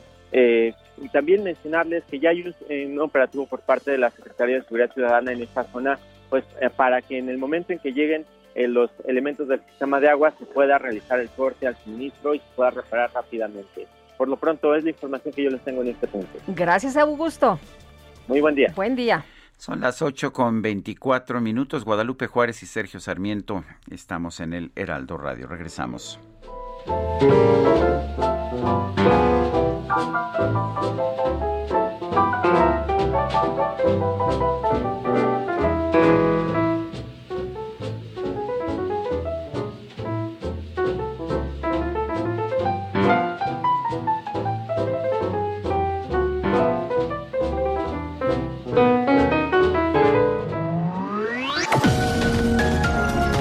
Sergio Sarmiento y Lupita Juárez quieren conocer tu opinión, tus comentarios o simplemente envía un saludo para ser más cálida esta mañana. Envía tus mensajes al WhatsApp 5520 109647.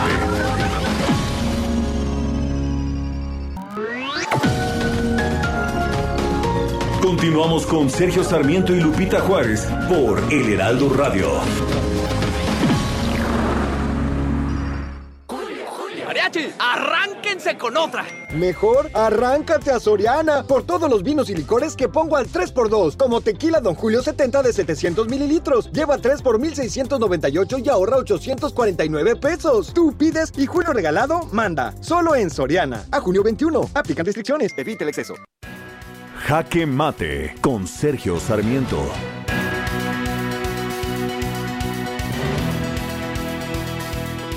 Sé que voy a expresar una posición políticamente incorrecta, pero la mantengo con convicción. Creo que, no podemos estar buscando culpables, no podemos estar haciendo una cacería de brujas en este momento. de hecho, hacer esto, como se ha hecho tantas veces en el pasado, me parece absolutamente inmoral. Coincido en este punto con la jefa de gobierno de la Ciudad de México que ha dicho sería muy mezquino estar pensando en un asunto político en este momento. Lo primero que tenemos que saber es qué pasó y ya tenemos pues los primeros indicios a través por supuesto de este peritaje que ha realizado la firma noruega de NB, pero también por ejemplo de, del trabajo que se realizó en el pasado, como por ejemplo cuando después del sismo de 2017 se reparó una columna dañada por este, por este terremoto. Sí hay razones para pensar que hay fallas estructurales, fallas de construcción, fallas en el proceso en que se trazó y se construyó esta línea 12 del metro. Pero yo no pienso que el trabajo del ex jefe de gobierno Marcelo Ebrard haya sido estar revisando si se colocaban de manera correcta los pernos o si se soldaban de manera adecuada. Eh, tenemos que ver todavía muchas cosas, pero me parece que las responsabilidades se deben asignar de manera, de manera correcta. No creo que sea responsabilidad del jefe de gobierno verificar estas cosas, pero sí tener un equipo de supervisión adecuado. De la misma manera, siempre rechacé, por ejemplo, que en el caso de la guardería ABC, los responsables hayan sido el gobernador de Sonora o el director general del Instituto Mexicano del Seguro Social. No era su función el estar haciendo una inspección sobre las condiciones en que se encontraba esta guardería ABC. Desafortunadamente vivimos en tiempos políticos y en estos tiempos a la gente a la gente poco le importa la muerte de 27 personas. Lo que quieren es descarrilar una candidatura o apoyar alguna otra candidatura. Esto me parece mezquino, como diría Claudia Sheinbaum, pero también me parece inmoral. Yo soy Sergio Sarmiento y lo invito a reflexionar.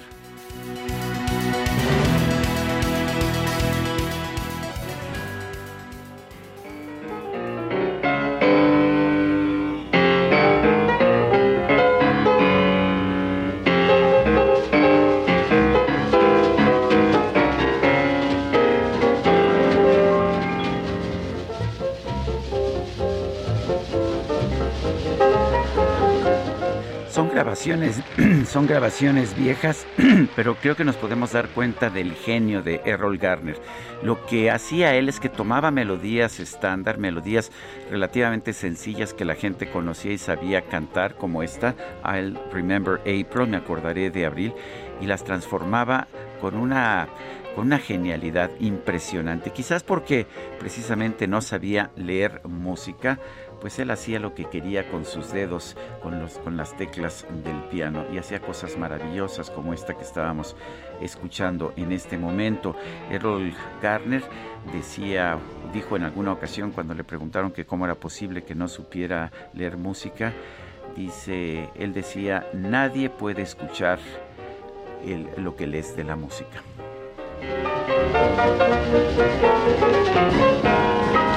Espero que te guste Guadalupe Juárez porque para mí es uno de los grandes maestros del jazz. Sé yo que, creo que, es viejito, gusta, yo creo ¿eh? que nos gusta a todos.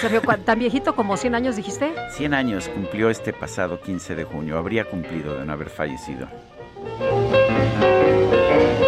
Oye, nosotros tenemos un radioescucha que tiene 106 años. ¿Ah, sí? Sí.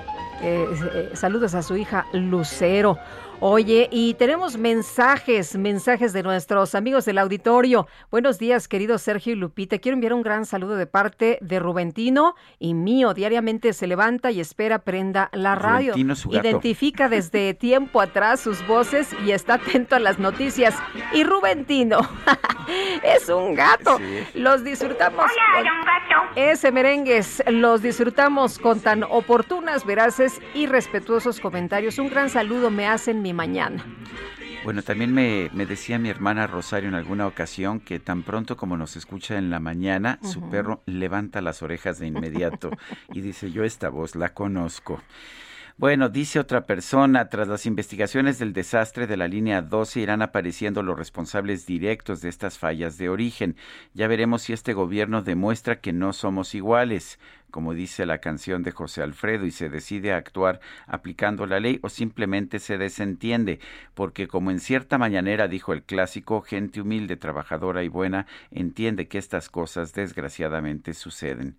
Soy Jesús Díaz, clase mediero de Azcapotzalco. Y dice Isa López del Estado de México, me da gusto escucharlos todas las mañanas porque además de bien informarnos, nos contagian su entusiasmo. Saludos, Isa. El canciller Marcelo Ebrard aseguró que las decisiones del trazo, diseño y construcción de la línea 12 del metro fueron aprobadas por un comité central de obras. Paris Salazar. Buenos días, Sergio Lupita, amigos de Leal de México. Así es, y es que ante los resultados del dictamen preliminar por el colapso de la línea 12 del metro, que señaló las fallas en la construcción de la obra, el canciller y ex jefe de gobierno del Distrito Federal, Marcelo Ebrard, respondió que las decisiones de la obra se tomaron de manera colegiada. En una carta aseguró que las decisiones del trazo, diseño y construcción de la línea 12 del metro, la llamada línea dorada, fueron aprobadas por un comité central de obras integrado por expertos en la materia. Expuso que se integró este comité de obras central integrado por 30 funcionarios y expertos y un subcomité técnico constituido por 74 expertos en ingeniería para la toma y aprobación de las decisiones técnicas.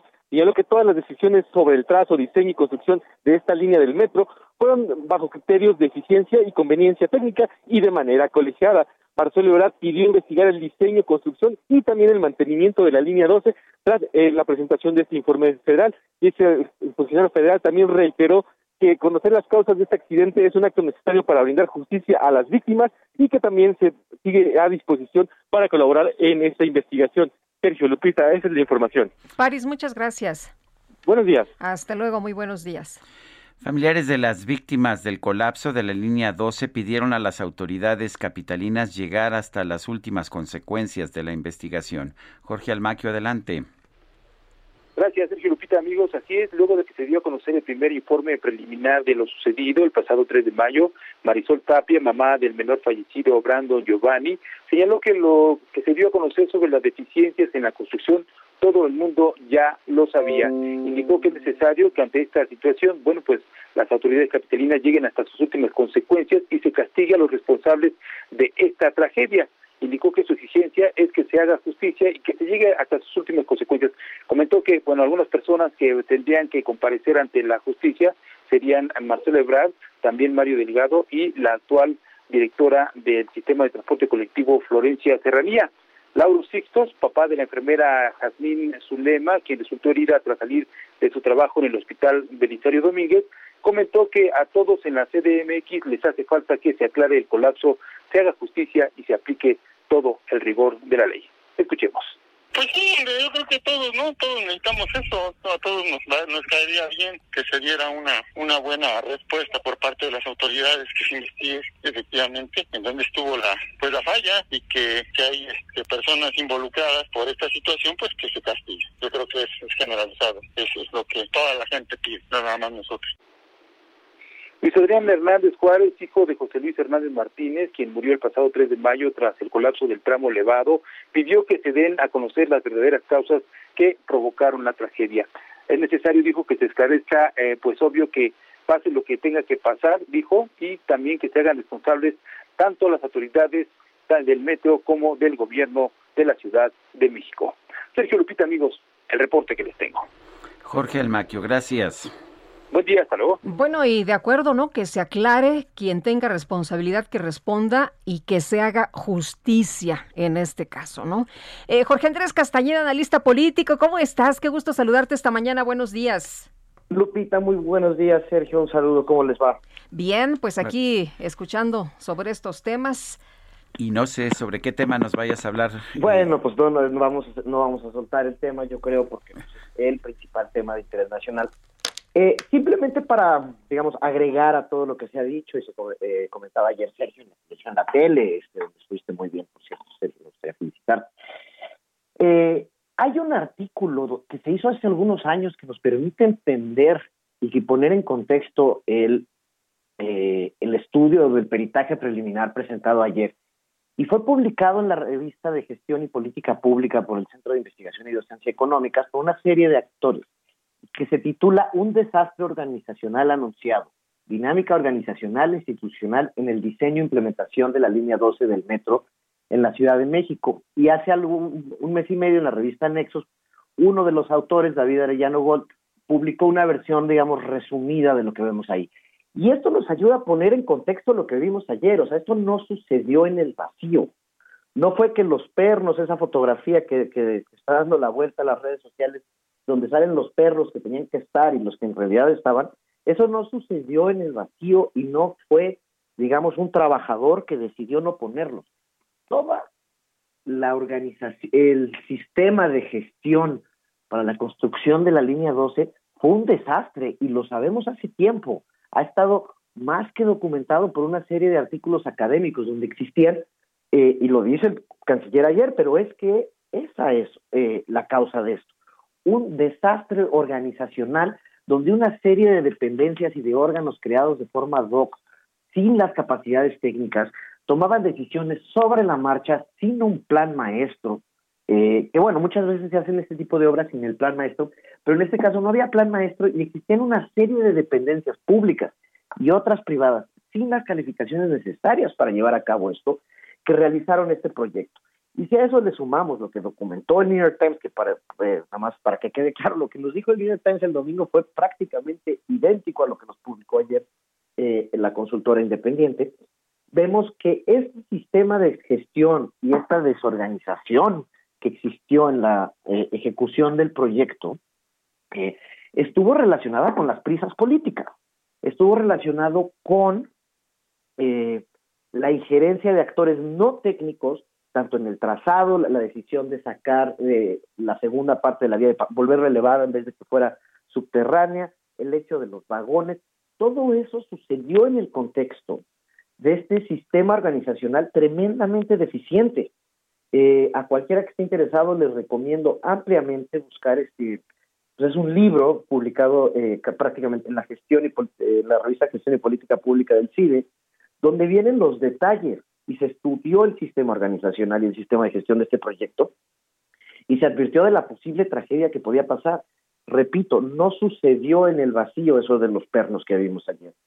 Y bueno, pues hacia adelante tenemos que entender cuáles van a ser eh, las implicaciones de todo esto.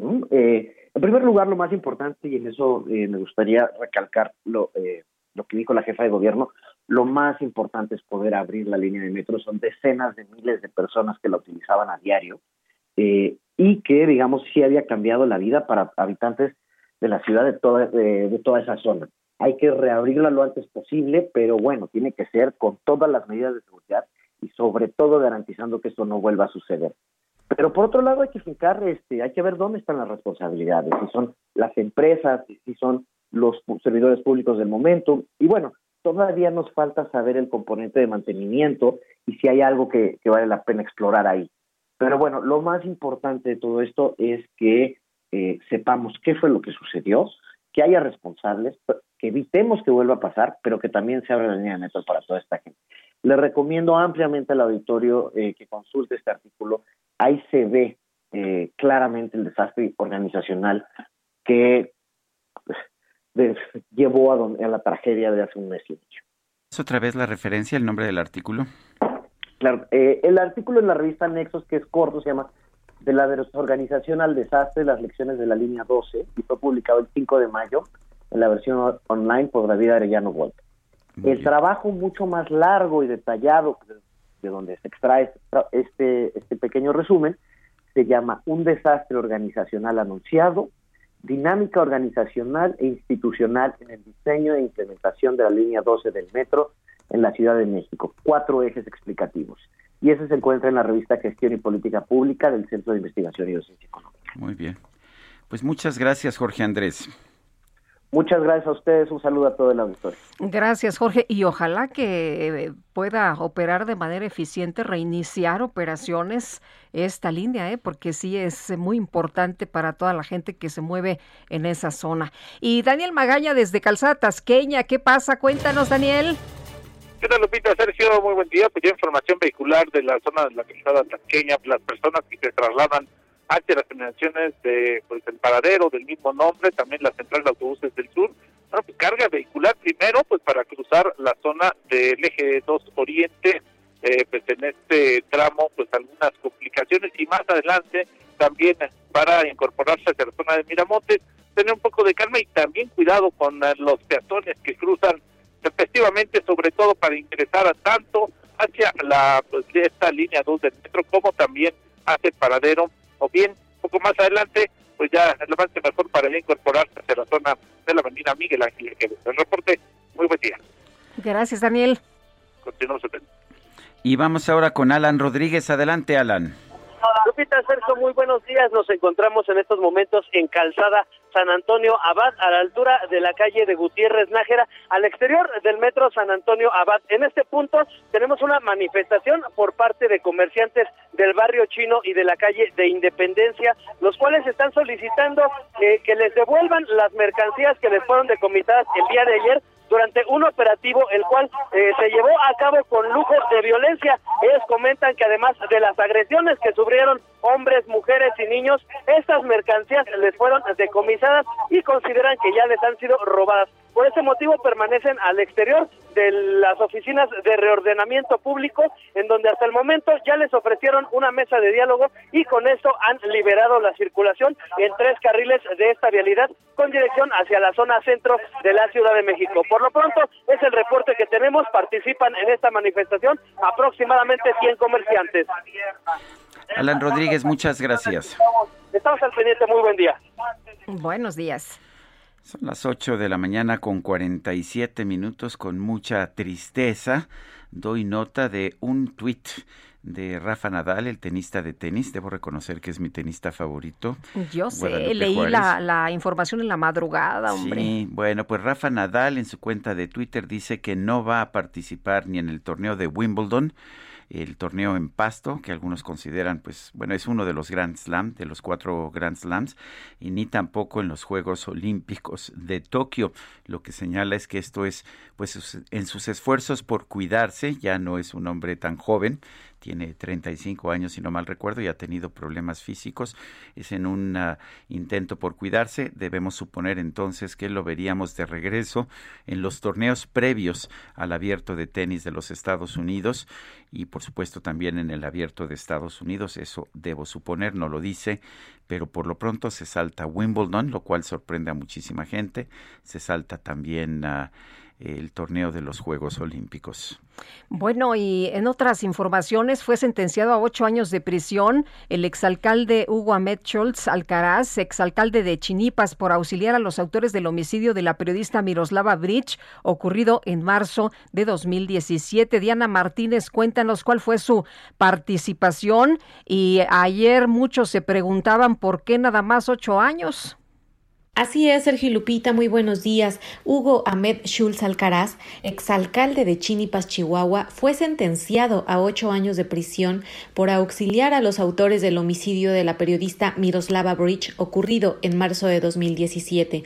La Fiscalía General de la República informó que Schulz Alcaraz fue encontrado penalmente responsable por participar como auxiliador en el delito de homicidio, por lo que, además de la pena de prisión, debe pagar la reparación del daño y emitir un reconocimiento y disculpa pública para la familia de la víctima.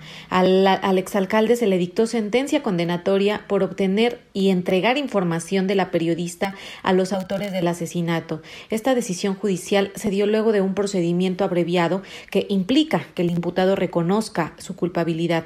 Schulz Alcaraz fue detenido en diciembre pasado con base en una orden de aprehensión obtenida por el Ministerio, Ministerio Público Federal con los datos aportados por la Fiscalía Especial para la Atención de Delitos Cometidos contra la Libertad de Expresión, la FEATLE, y a finales de 2020 un juez lo vinculó a proceso, le dictó la medida cautelar de prisión preventiva oficiosa, además que dio tres meses para la investigación complementaria. Hoy ya está sentenciado.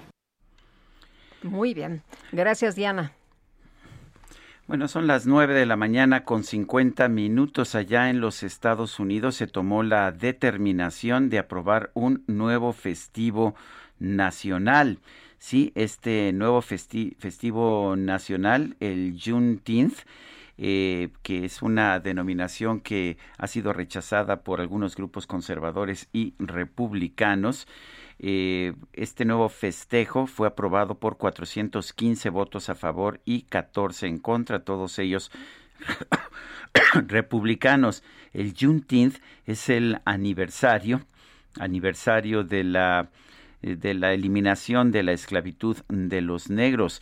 Eh, Juneteenth es un juego de palabras con el mes de junio y la pronunciación de 19th de 19 en inglés conmemora la fecha en la que los últimos esclavos negros fueron liberados en 1865 en el puerto de Galveston, en Texas. Sería pues una nueva festividad oficial en el calendario de los Estados Unidos. La jueza de control Rosa María López Aguilar desestimó y desechó la acusación de feminicidio que pesaba en contra de siete policías detenidos por la muerte de la doctora Beatriz Hernández, por lo que dentro de los separos municipales de Progreso de Obregón en Hidalgo reclasificó el delito por probable homicidio culposo y los vinculó a proceso. La juzgadora señaló que tras el análisis de los materiales videográficos aportados, además de los exámenes médicos practicados al cuerpo, se desprendieron datos de pruebas relevantes que hacen suponer que la doctora Beatriz no fue víctima de feminicidio. Sin embargo, las omisiones cometidas por los servidores públicos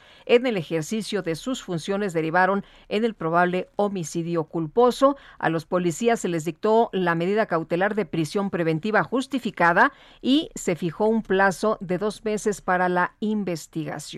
Por cierto que los videos y fotografías mostrados durante la audiencia inicial por la muerte de la doctora dentro de los separos de la presidencia municipal en Hidalgo retrataron que el 9 de junio la mujer de 29 años pudo haber haberse quitado la vida utilizando un trozo de tela blanca dentro de las galeras municipales. Esta versión la avaló el perito y médico, eh, médico legista Esteban Ariel Monsalvo, quien señaló en su declaración que la causa de muerte fue asfixia mecánica de suspensión, según la necropsia, pero bueno, pues ahí está ya vinculado a proceso los policías detenidos por este caso de la doctora. La Fiscalía General de Nayarit informó que se ha cumplido, se está cumplimentando una tercera orden de aprehensión en contra del exgobernador Roberto Sandoval por delitos relacionados con el caso Prosa. Eh, en un comunicado, la Fiscalía General del Estado señaló que esta orden de aprehensión fue girada y cumplimentada por los delitos de ejercicio indebido de funciones, peculado y delitos electorales. Según la indagatoria, el programa de seguro alimentario PROSA operó mediante una organización formada por coordinadores, gestores y jefes de familia con base en una estructura personal y familiar de Roberto Sandoval Castañeda conformada por su círculo familiar y colaboradores cercanos. El exmandatario ha sido señalado por haber condicionado la, la entrega de este programa a quienes no votaran por el Partido Revolucionario Institucional en la elección. Por ello, el Congreso Estatal inhabilitó durante 20 años al exgobernador. No podrá este desempeñar funciones en ese tiempo. Son las 8, las 8 de la mañana con 53 minutos. Eh, le quiero recordar a usted nuestro número para que nos mande mensajes de WhatsApp. El número es el 55 2010 96 47. Y quiero recordarle también que nos puede seguir, puede seguir nuestra información, puede hacernos comentarios a través de Twitter. La cuenta es arroba Sergio y Lupita. También puede usted ah, seguir la cuenta de El Heraldo de México, arroba Heraldo de México, pues la cuenta de esta gran institución que nos alberga el Heraldo Media Group. Guadalupe Juárez y Sergio Sarmiento regresamos en un momento más.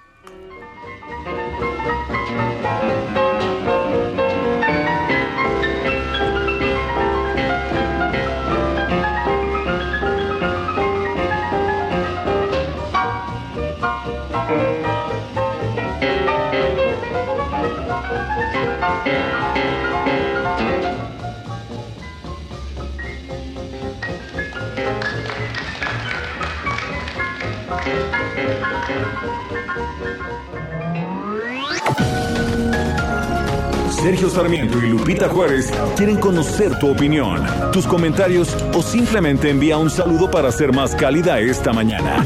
Envía tus mensajes al WhatsApp 5520 109647.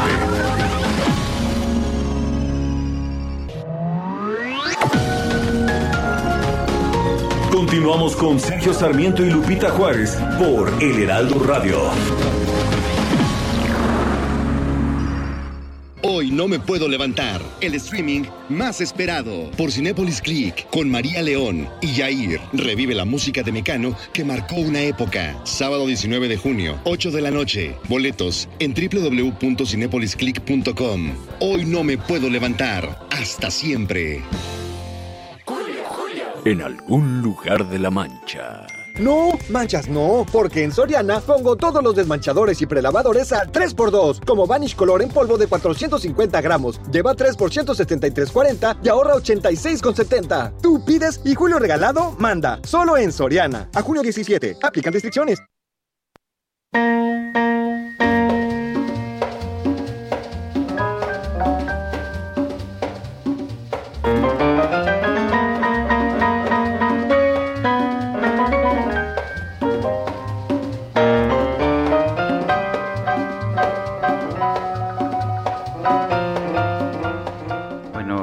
Clásica de Cole Porter en la magnífica interpretación de Errol Garner, Night and Day, Noche y Día.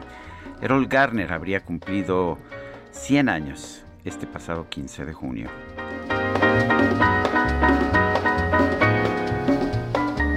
Me encanta cómo jugaba con las teclas Errol Garner. Son las 9 de la mañana con un minuto. Tenemos en la línea telefónica al senador y ex jefe de gobierno de la Ciudad de México, Miguel Ángel Mancera. Doctor Miguel Ángel Mancera, gracias por conversar con nosotros esta mañana. Sergio, qué gusto saludarte. Muy buenos días. Buenos días a tu audiencia. Buenos días. Hola, doctor. Buenos días. Doctor, cuéntenos, ¿cómo ve usted este informe preliminar? Bueno, eh, señalábamos ya el día de ayer que obviamente en ese contexto, como acabas de precisar, lo tomamos como un informe preliminar se ha reiterado que habrá informes complementarios en julio y en agosto que podrán llevar a una conclusión ya sustentada y definitiva eh, de esta opinión técnica. Entonces, en, ese mismo sentido, nosotros, eh, yo en lo personal he estado eh, pues callado respecto de emitir opiniones o de hacer conjeturas, Sergio. con el resultado del día de ayer, lo que nosotros hemos reiterado es la disposición plena, mi disposición plena poder coadyuvar o participar en cualquier eh, tramo de duda o de eh, información que se requiera. Y por supuesto también a no a no hacer eh, ninguna valoración más allá de lo que están presentando los expertos es decir ningún tipo de consideración política tampoco bueno, una de las valoraciones que no es política sino es técnica es que sí había un adecuado proceso de mantenimiento de, de las vías, de los rieles. Eh, esto es lo que se hacía, ¿no? Eso sí, bueno, eh, eso se está apuntando y lo que nosotros hemos sostenido, lo que he reiterado es que cada una de las acciones de mantenimiento en el sistema de transporte colectivo metro queda en bitácora, cada una de las acciones que se realizan, cada una de las tareas en el día a día, no solo en esta, sino obviamente en todos, en todo el sistema, pues quedan registradas, están, eh, en, documentos y por eso cuando se decía que, que, que dónde estaban o, que qué mantenimiento se había dado, pues el mantenimiento que se ha dado debe estar eh, ahí en los archivos precisamente del el sistema. De hecho, el canciller Marcelo Ebrard señaló después de la publicación del New York Times, que es prácticamente lo mismo que nos dieron a conocer el día de ayer en el gobierno, eh, decía que habría que revisar el mantenimiento, pero no el mantenimiento en estos momentos de la nueva administración de la doctora Sheinbaum, sino el mantenimiento durante su administración. Pues yo creo que lo que lo revisen, qué bueno que lo vayan a revisar, porque ayer lo que yo escuché es que en esta segunda intervención o entrega que harán, harán alusión precisamente a todas las acciones y a todas las eh, tareas de mantenimiento. Por lo pronto, lo que ha dicho ya este primer esta primera entrega es que encontraron un mantenimiento adecuado eh, a lo que refieren, ¿no? Hasta el alcance que ahora se tiene. Entonces, pues esperar, esperar la entrega 2 y la entrega 3 para conocer de manera integral la participación que se anunció también del Colegio de Ingenieros, eh, de ingenieros de la UNAM, de ingenieros de Politécnico, me parece muy muy importante y obviamente vendrá a reforzar todas estas opiniones técnicas hemos visto una politización indudable sobre este tema con pues algunos grupos tratando de linchar al ex jefe de gobierno Ebrar, a la jefa de gobierno Claudia Sheinbaum o otros grupos tratando de lincharlo a usted, Miguel Ángel. ¿Qué opina? Sí, pues yo creo que es, eh, es inevitable, dado los nombres que están en juego, pues que haya eh, reacciones eh, diversas. Por mi parte, yo ni reparto culpas eh, de ninguna de ninguna manera ni eh, especulo respecto de qué fue lo que pasó porque no soy experto y por eso pues eh, estamos ahora esperando a que los expertos digan exactamente qué fue lo que lo que sucedió y de ahí pues la autoridad tomará las orientaciones necesarias para lo que tenga que hacer. Entonces pues indudablemente sí se, se politiza, pero lo deseable aquí, Sergio Lupita, es que al menos por mi parte yo no voy a contribuir a ello, simplemente eh, lo que se quiera conocer y lo que se pone en duda de que exista o no exista, pues señalar dónde está, si es que eh, tenemos este alcance. Eh, doctor, una pregunta. ¿Por qué se detuvo la operación de la línea 2 en, en, en, tu administración? ¿Qué fue lo que encontraron que no estaba bien y de qué manera se corrigió? ¿Y qué pasó después del temblor? Porque también se han hecho muchos señalamientos sobre este tema. Son dos momentos precisamente como has ubicado, Lupita. El primero, 2014, después de la operación misma de la línea, eh, en un comité que se llama Comité de Riesgos del propio sistema, se toma la decisión de suspender la operación a fin de poder analizar y poder profundizar las causas que estaban generando una vibración en los trenes eh, que se podía atribuir a una falla que se llama desgaste ondulatorio. Es un desgaste que se genera precisamente por el contacto de la rueda y el riel cuando estos no inscriben de manera adecuada. Entonces, derivado de ello, pues se contrató a empresas expertas en trenes, en rieles, en vías, en operación de, de las mismas y lo que se hizo fue primero el análisis de todas las causas, después cuáles eran las acciones que se tenían que realizar y después la ejecución de todas y cada una de las acciones y fue lo que originó este primer cierre de la línea que atendió a vías, atendió a trenes y por supuesto a los componentes del mismo en la operación. Y estableció bueno pues un mantenimiento que es un mantenimiento riguroso, estricto, distinto a las otras 11 líneas, en este caso en la línea 12, dadas las curvas que tienen un radio menor al que eh, se requiere para que no hubiera este tipo de desgaste. Cuando se reanudó el, servicio del, metro Miguel Ángel, eh, ¿tenía luz verde de todos los involucrados, de las empresas supervisoras, de la constructora?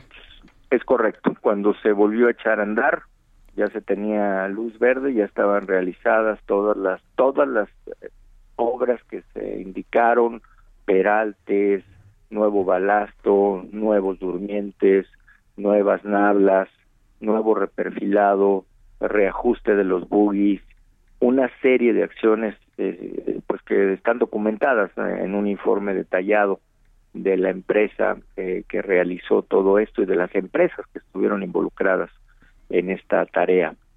y posterior a ello, el segundo momento que señala Lupita, que es después del sismo, viene el reporte de que una columna presentaba una falla visible, un daño visible, eh, el que se verificó en sitio y que dio lugar obviamente a la suspensión de la operación y posteriormente a un cierre derivado de también la intervención de una empresa experta en este tipo de rehabilitaciones que en el texto mismo de su propuesta de trabajo dice que dejará la operación de la línea en condiciones de seguridad para las personas.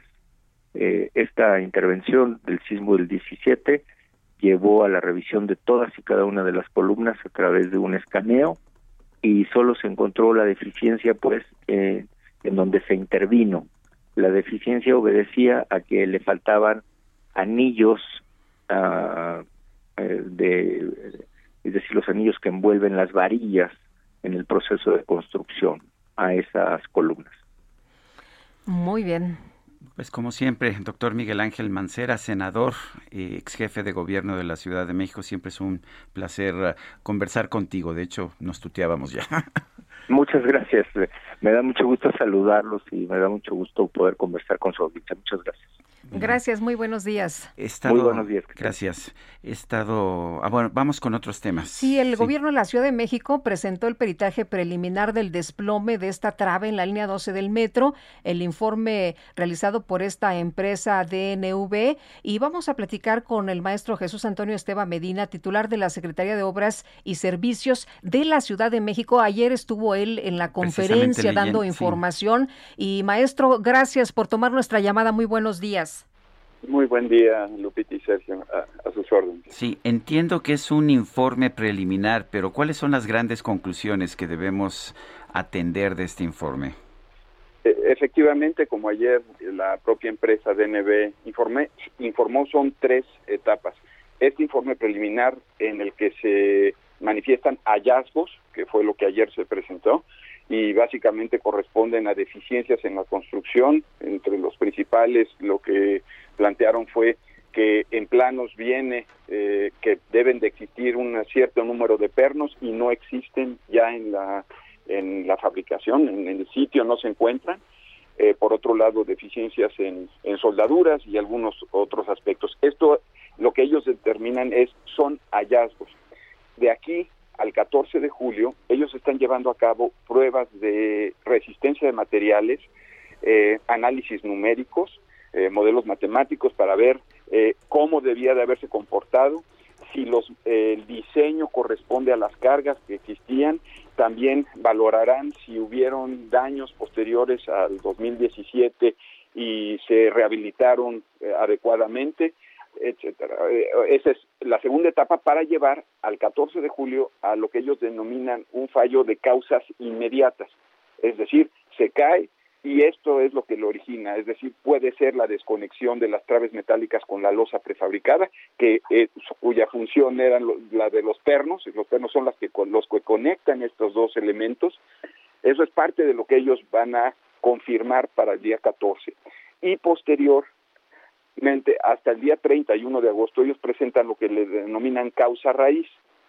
Aquí ya hacen una evaluación de muchos más aspectos que tienen que ver con la operación, que tienen que ver con eh, las cargas, el diseño de los trenes, la compatibilidad del riel rueda, muchos otros aspectos. Y esto es parte de sus procesos de análisis. Esta empresa DNB eh, como ayer se informó, es una de las tres más importantes en el mundo en términos de gestión de riesgos y solo para hacer referencia a la persona que estaba ahí, David Norfleet, es el encargado de las operaciones de ingeniería forense de, eh, regionales.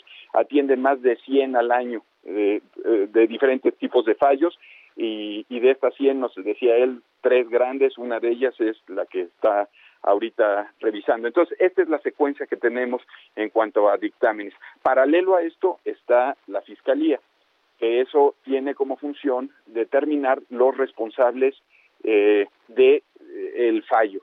Eh, pero por otro, o sea, lo que nosotros eh, y lo que se encargó por parte del gobierno a DNB es el informe técnico. ¿Por qué es tan importante este informe técnico que en principio debe de coincidir con el de la Fiscalía? Es eh, porque conocemos eh, la verdad técnica para poder pasar a la siguiente etapa, que ya la jefa de gobierno ayer anunció. La siguiente etapa es cómo regresamos, si se puede o no poner eh, la, la línea 12 en servicio y en cuánto tiempo. Entonces, para esto se anunció un comité técnico para el reforzamiento y rehabilitación que en un mes con base en los hallazgos que ayer informaron y en un informe que hoy presentará el Colegio de Ingenieros Civiles respecto a la revisión de la línea 12 de todo el tramo que quedó en pie, eh, con base en esa información, decir, en un mes yo puedo presentarles un proyecto ejecutivo de reforzamiento y ya en ese momento el gobierno sabe cuánto tiempo y cuánto le cuesta volverla a poner este, en operación eh, y con seguridad. Eh, maestro, eh, no nos debemos quedar entonces, no es concluyente la información que se presentó el día de ayer de fallas en la construcción, soldaduras mal hechas y todo lo que se nos detalló. Bueno, es concluyente en cuanto a que existen esas deficiencias de construcción y eso nos lleva a pensar que se pudieran repetir en otros tramos. Eh, eso es lo que genera que ya tengamos un comité, que se haya establecido este comité para el reforzamiento. si estos fallos son el origen de que se colapse, eso todavía no nos lo dicen, eso hasta el día 14 eh, de julio. Pero lo que sí es un hecho es, se encontraron pues traves, por ejemplo, la T6, que es la trave esta diagonal, esta era una sección que pasaba de dos a tres vías, es una sección atípica. Eh, en esta sección existen eh, dos traves y una tercera que va en diagonal. En esta trave entre las fotos que se presentaron, debía de haber dos pernos a cada 30 centímetros. Es una trave muy importante y no existía un solo perno. Bueno, eso ya es un hallazgo significativo. Pues sí, no de origen mal hecho.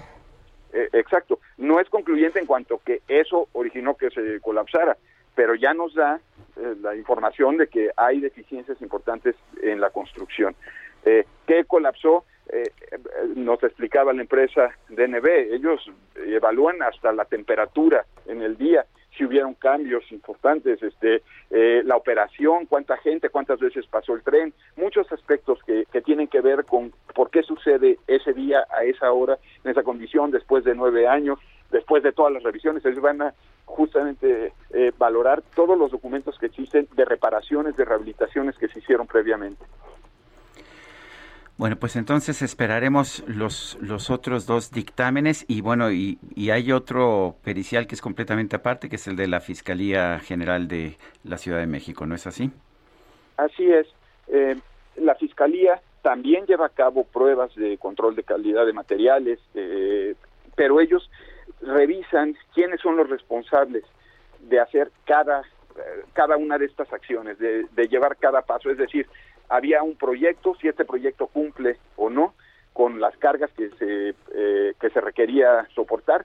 Segunda cosa, si este proyecto se llevó a cabo, si se hizo en, en, obra, a quién le correspondía asegurar que se construyera en obra, a quién le correspondía darle seguimiento al control de calidad, etcétera. Eso es lo que investiga la fiscalía.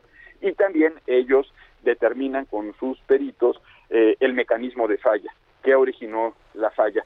Eh, lo que no tengo claro es si llegan a este causa raíz, ¿no? Esta visión integral que pues lleva muchos meses eh, para determinar eh, eh, toda esta parte de planeación, de evaluación de, de origen eh, final a, a, por qué llegan a tomar decisiones de, de que ese fuera el proyecto que se aplicara en ese sitio, que eso es lo que denomina DNB como causa raíz. Yo quiero agradecerle, maestro Jesús Antonio Esteba Medina, titular de la Secretaría de Obras y Servicios de la Ciudad de México, esta conversación. Eh, con mucho gusto y quedo atento para seguirles informando. Muchas gracias, maestro. Buenos días. Son las 9 de la mañana con 19 minutos. Desde Palacio Nacional, el presidente López Obrador informó que en los próximos días se va a reunir con todos los gobernadores del país, incluyendo a los mandatarios electos, para mantener el trabajo coordinado. Para ayudar en todo lo que podamos, seguir trabajando de manera coordinada. Voy a estarlos recibiendo en estos días a todos los gobernadores, nos estamos reuniendo, los que van a salir y los que entran y los que están y van a permanecer más tiempo. Tengo ya la agenda apartada con ese propósito. Bueno, no vayan a creer que nada más con el de Sonora y el de Cam y, la de Campeche. Hoy además el presidente señaló que tras su encuentro con el gobernador electo de Sonora, Alfonso Durazo, decidió analizar la posible creación de una empresa pública de energía solar. Sí, escucharon bien, energía solar en esa entidad. Tiene más posibilidades de generación de energía solar en todo el, el país y del mundo.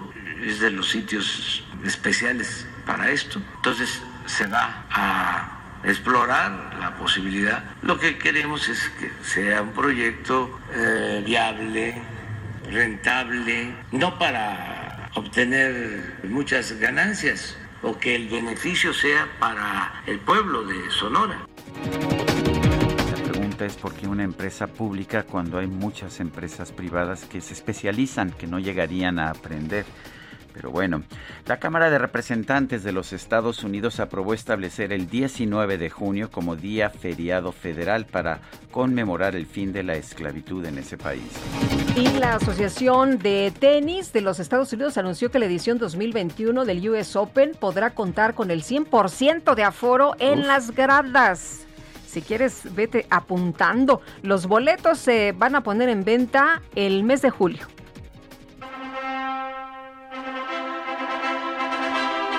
Se ponen muy nerviosos. Esa no, porque me duele, me duele, no sé qué, qué recuerdos me trae. Pero bueno, en redes sociales se hizo viral una noticia que señalaba que en la India uh -huh. se llevó a cabo la boda de Socialism, quien estuvo acompañado de sus hermanos Communism y Leninism.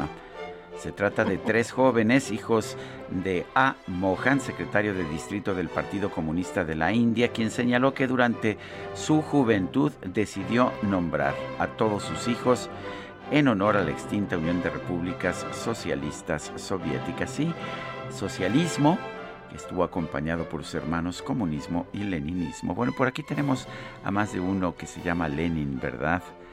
O también Lenia, Lenia que viene de Lenin. Son las 9 con 21.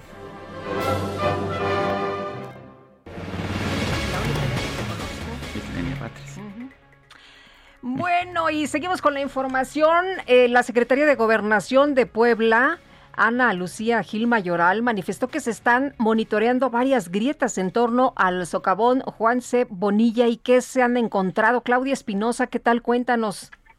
Así es, los saludo con gusto desde Puebla a todos los amigos del Heraldo Media Group. Como lo comentas, pues las autoridades estatales continúan con el monitoreo en este socavón de Juan Cebonilla. Son varias grietas.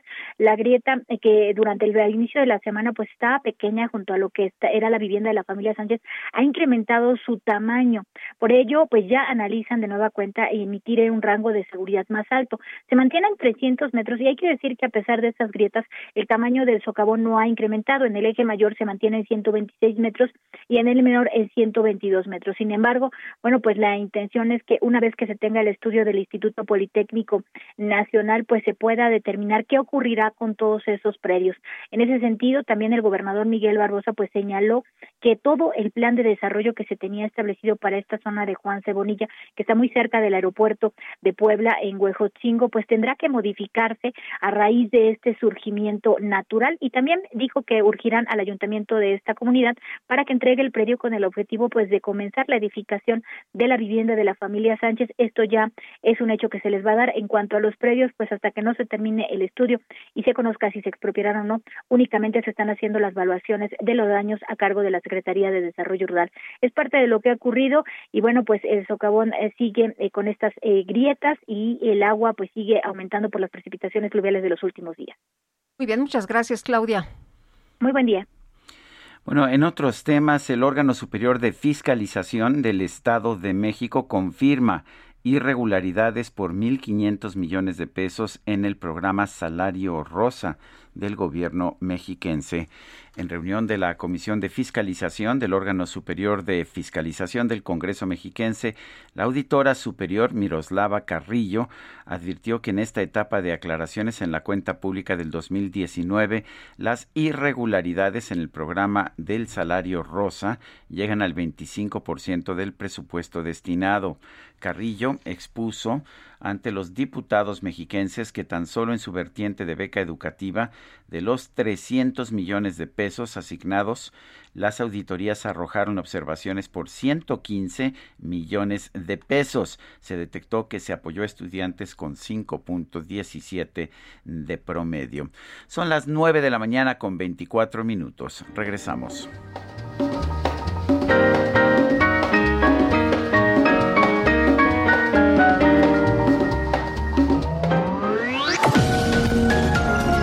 Sergio Sarmiento y Lupita Juárez quieren conocer tu opinión, tus comentarios o simplemente envía un saludo para ser más cálida esta mañana. Envía tus mensajes al WhatsApp 5520 109647.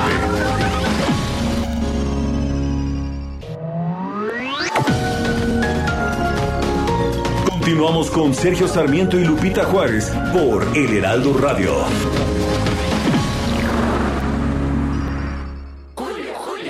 Arránquense con otra. Mejor arráncate a Soriana por todos los vinos y licores que pongo al 3x2, como tequila Don Julio 70 de 700 mililitros. Lleva 3 por 1698 y ahorra 849 pesos. Tú pides y Julio regalado manda. Solo en Soriana. A junio 21. Aplican restricciones. Evite el exceso.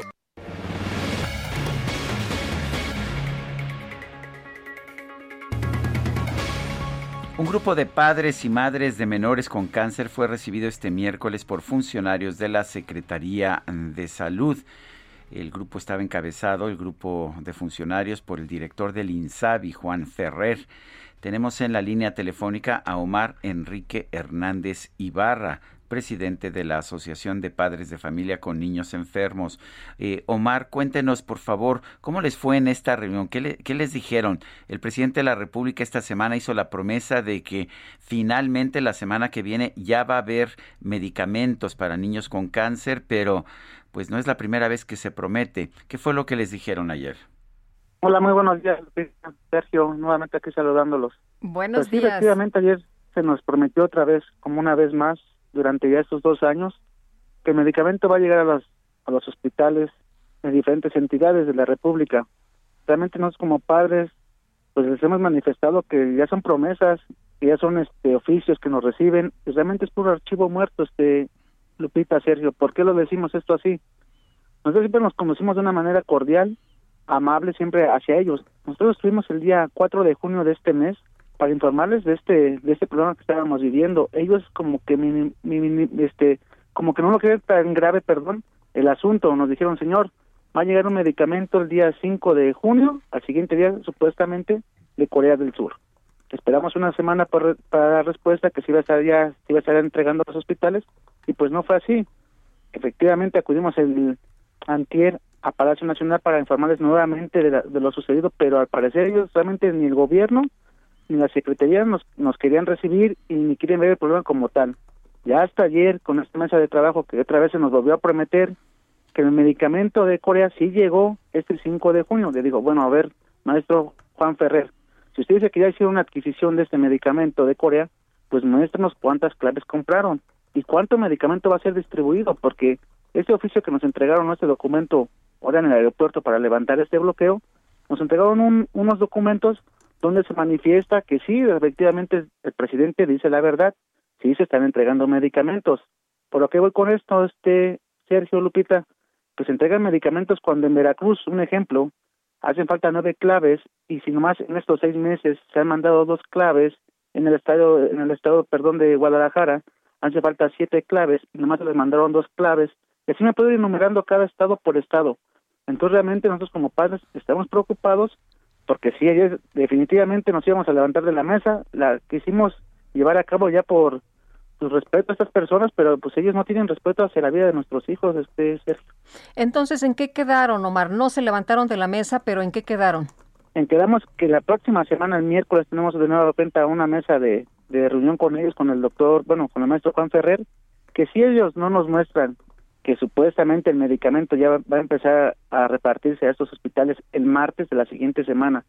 Y le comuniqué muy amable, dice, bueno maestro, usted dice que el martes va a empezar a ser distribuido este medicamento. Entonces para el día miércoles que vengamos, ustedes ya van a tener un documento cuánto mercatopolina mandaron a Veracruz, cuánto metrotexate mandaron a Jalisco, porque ustedes, yo por lo que entiendo, ya se va a hacer, ya va a empezar a ser distribuido el martes. El miércoles estemos aquí, ya deben tener ese documento ustedes porque supuestamente no nos lo quisieron enseñar porque realmente este medicamento todavía se encuentra en Cofepris, no ha sido liberado, que por una ley que ellos nos dicen que no pueden darnos ese, ese documento, porque como todavía no se libera, pues realmente ellos no se pueden exponer a, darnos ese documento. Ahora, lo curioso del caso es que antes, cuando había corrupción, nos dicen, eh, sí había medicamentos, ¿no? Exactamente, cierto. Mira, aquí ya, todo repetir, son dos años que realmente son promesas por parte de varias secretarías de gobernación, la Secretaría de Salud, y así nos traen realmente, yo, nosotros como padres, por lo que vemos, realmente ellos hacen unas compras, Sergio, como se lo dije ayer a Juan Ferrer, al director de INSER, ustedes hacen compras, pero ni siquiera saben cuánto medicamento se va a ocupar, cuánta clave se va a ocupar para todo el país. Ustedes agarran, hacen compras, pero sin saber. ¿Por qué? Porque no tienen un censo todavía. Ya son dos años de gobierno el primer año lo entendimos que ustedes eran nuevos en este gobierno, iban a hacer un cambio. Digo, ya pasaron dos años y el problema sigue igual. Y si no, hasta peor, este se lo manifesté ayer de esa manera así personal. Y sí le dije, ¿sabe qué, maestro Juan Ferrer? Yo ya no le creo. No le creo ni a, ni a usted ni a la Secretaría. ¿Por qué? Porque son puras promesas. Digo, vamos a esperar el próximo miércoles. Vamos a confiar nuevamente en usted lo que nos está diciendo. Pero si no es de esta forma, digo, ya, gracias ahora a las benditas redes, pues ya más papás en esta ocasión viajaron de Veracruz, de Aguascalientes. Ellos están dispuestos a venir a la ciudad la siguiente semana para que esto que se nos está confirmando pues sea cierto. Omar, el, hace unos días el presidente nos decía, levantamos del suelo al sector salud, era lo que nos informaba.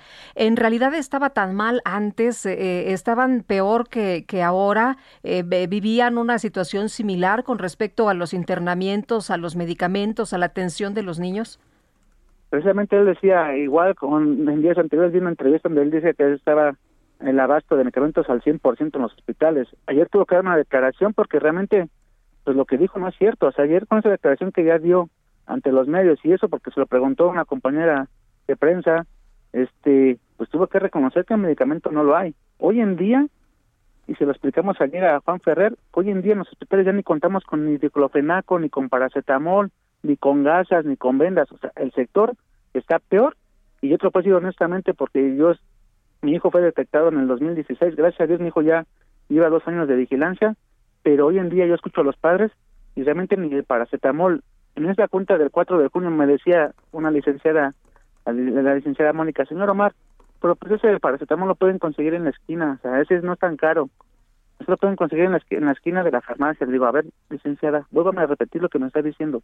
Me está diciendo que ahora mi paracetamol ya lo tienen, tenemos que comprarlo. Es así lo que yo, lo que yo entiendo y pues realmente cuando estamos con ellos, pues realmente lo único honesto, lo honesto de ellos cuando estamos en la Secretaría, que aceptan el desabasto. Es lo único honesto que tiene nada más esta Secretaría ante nosotros los padres de familia. El sector, llámese IMSS, llámese ISTE, llámese eh, INSABI, hoy en día pues está por debajo de hace tres, cuatro años. Nosotros lo vemos, nuestro Hospital Infantil Federico Gómez tiene seis meses un, un resonador magnético que no se puede arreglar desde el noviembre pasado, ya se lo comenté al doctor Juan Ferrer, bueno, al maestro Juan Ferrer, ¿cómo es posible que por dinero no es, que no se compre el medicamento, que por dinero no es que se arreglen las cosas, los aparatos, todo esto? Lleven seis meses donde un aparato tan importante para más de dos mil niños, que es el hospital infantil, no lo puedan arreglar. Y pues se quedan callados nada más, Lupita. Bueno, pues uh, don Omar Enrique Hernández Ibarra, gracias por conversar con nosotros esta mañana. Sí, un saludo nuevamente y estemos muy, estén muy pendientes de la próxima Ahí nos platica, ¿no? Sí, porque, no. porque prometió el presidente que la semana próxima ya había medicamento, entonces le vamos a estar dando lata para saber realmente si, si ya la semana que viene lo tienen. Perfecto, muchas gracias, buen día. Igualmente, un abrazo, buenos días. Son las nueve con treinta y ocho minutos. La micro deportiva. Cuidado, cuidado. El siguiente espacio viene acompañado de salsa. Palmas arriba.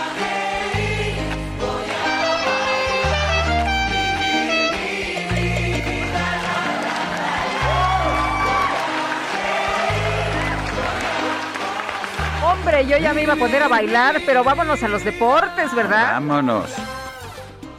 ¿Cómo estás, Julio Romero? Buenos días. Muy bien, Sergio Lupita, muy buenos días, qué gusto saludarles, amigos del auditorio, tengan un extraordinario jueves. Vámonos con la información deportiva. El Real Madrid anunció de manera oficial la salida de su capitán, el zaguero central Sergio Ramos, quien finaliza su contrato el próximo 30 de junio y no, no llegó a un acuerdo para la renovación.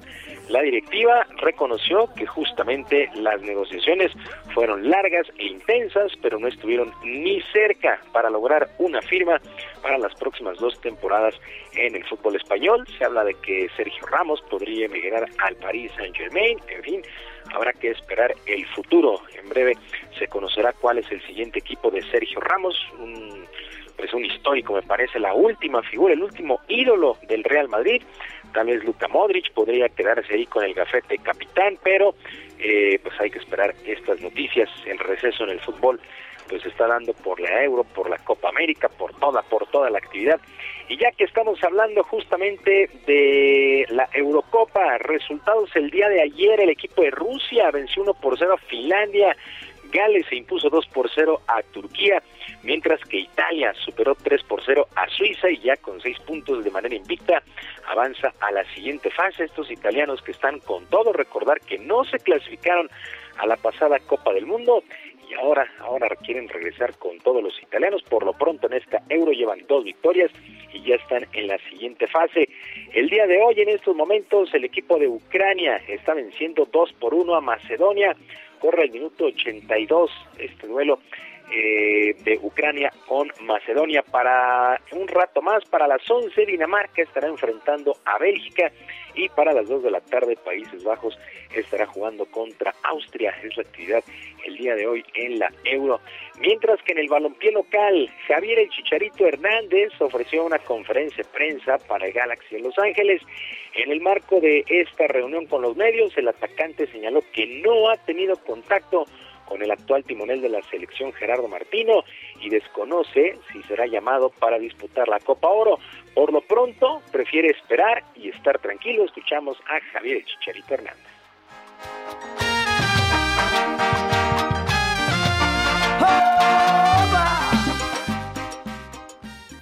creo que sería muy arrogante y muy imprudente de mi parte el, como yo tomarme el, el, porque quiero de verdad dejar ese mensaje, como yo tomar el, en lugar de como exigir o hablar o pedir una convocatoria. Creo que, creo, que todo, todo, está muy claro. Él es, él es el, líder, él es el, el, jefe, él es el que decide por cualquier X, Z o Y razón.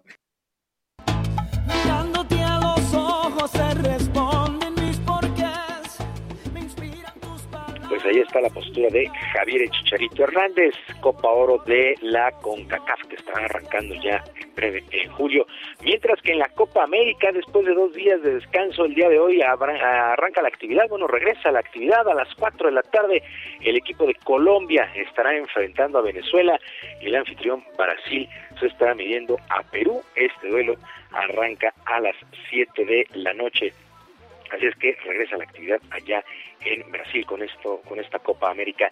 Actividad en el básquetbol de la NBA en un muy buen juego el día de ayer. Los halcones de Atlanta vencieron 109 a 106 justamente a los 76 de Filadelfia y ya tomaron ventaja de tres juegos a dos en las semifinales de la Conferencia del Este. Recordar que los compromisos son a ganar cuatro de posibles siete duelos, mientras que en la Conferencia del Oeste los Clippers de Los Ángeles 119 a 111 sobre el Jazz de Utah y también, también se fueron al frente tres juegos a dos.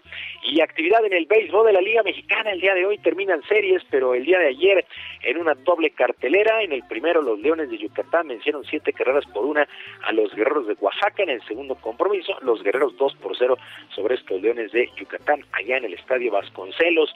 Mientras que los Rieleros de Aguascalientes vencieron dos carreras por una a los Toros de Tijuana mientras que los sultanes de Monterrey perdieron por paliza 11 a 5 ante los zaraperos de Saltillo, Vaqueros Laguna 13 por 10 sobre los acereros de Monclova, los Bravos de León 11 a 6 vencieron a los Piratas de Campeche, los Tigres de Quintana Roo 8 por 6 sobre el Águila de Veracruz, los Mariachis de Guadalajara 11 a 6 sobre los Pericos de Puebla, Generales de Durango 4 a 3 sobre los Tecolotes de los Dos Laredos.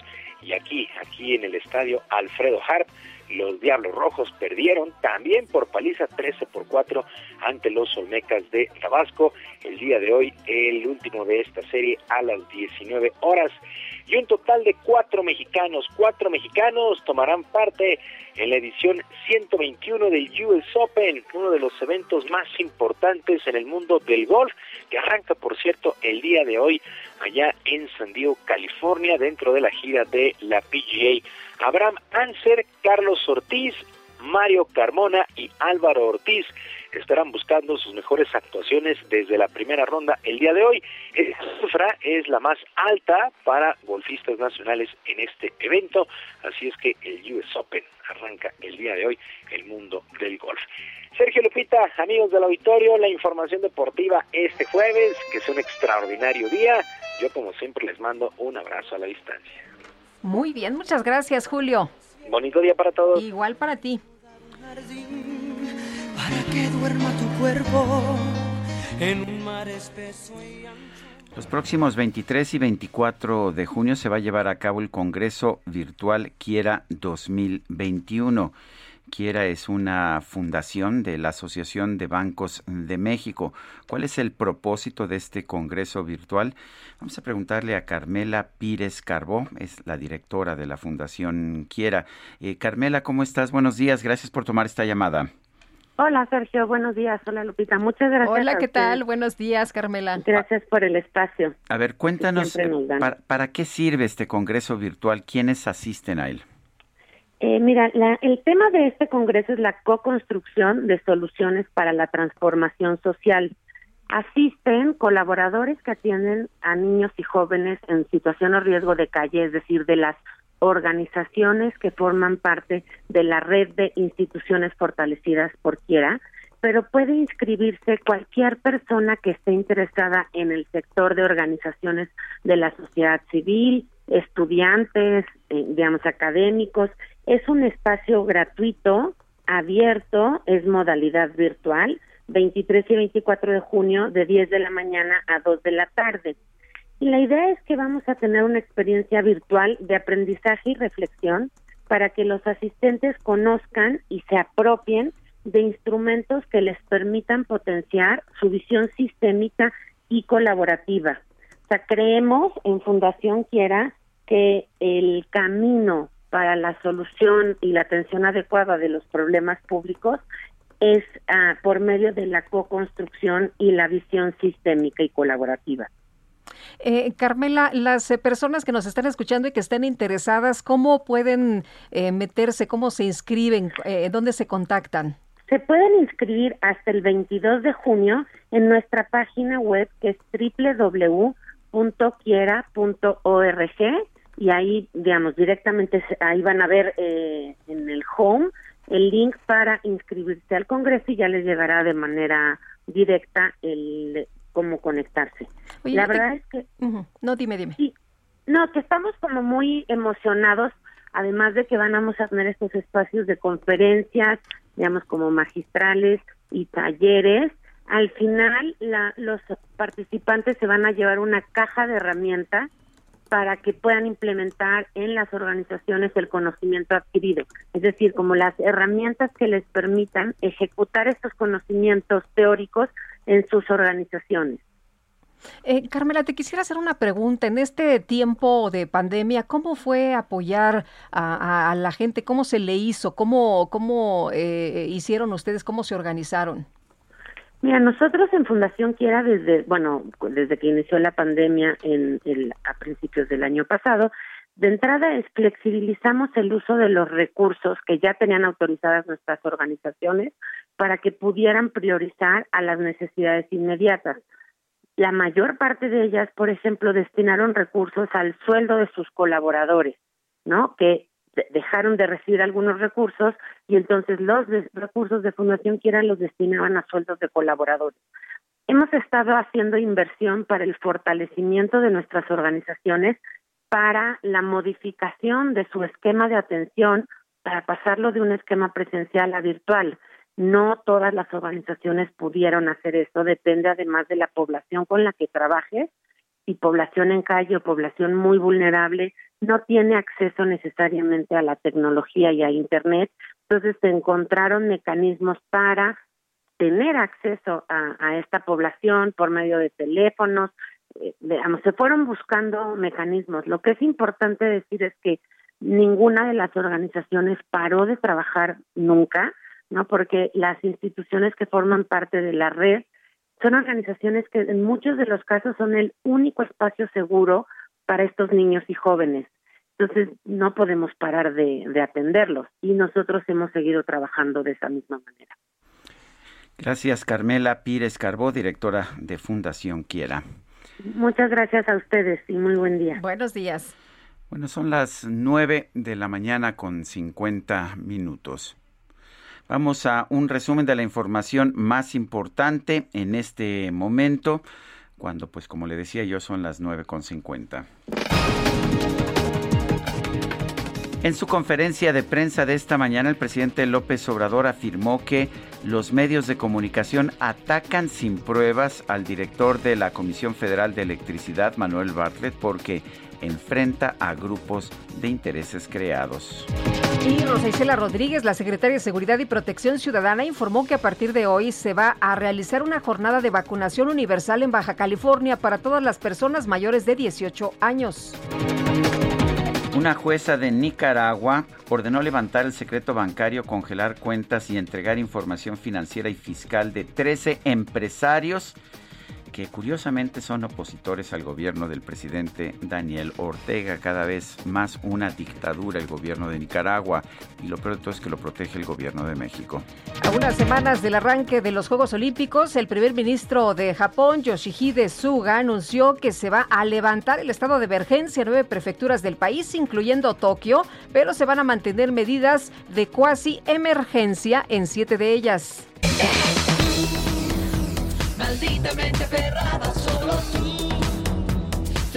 en una mirada, solo Y luego de que el INE comenzó el proceso para retirar el registro nacional del partido Encuentro Solidario, su cuenta oficial de Twitter comenzó a difundir mensajes y canciones a favor de la comunidad LGBT y del aborto legal.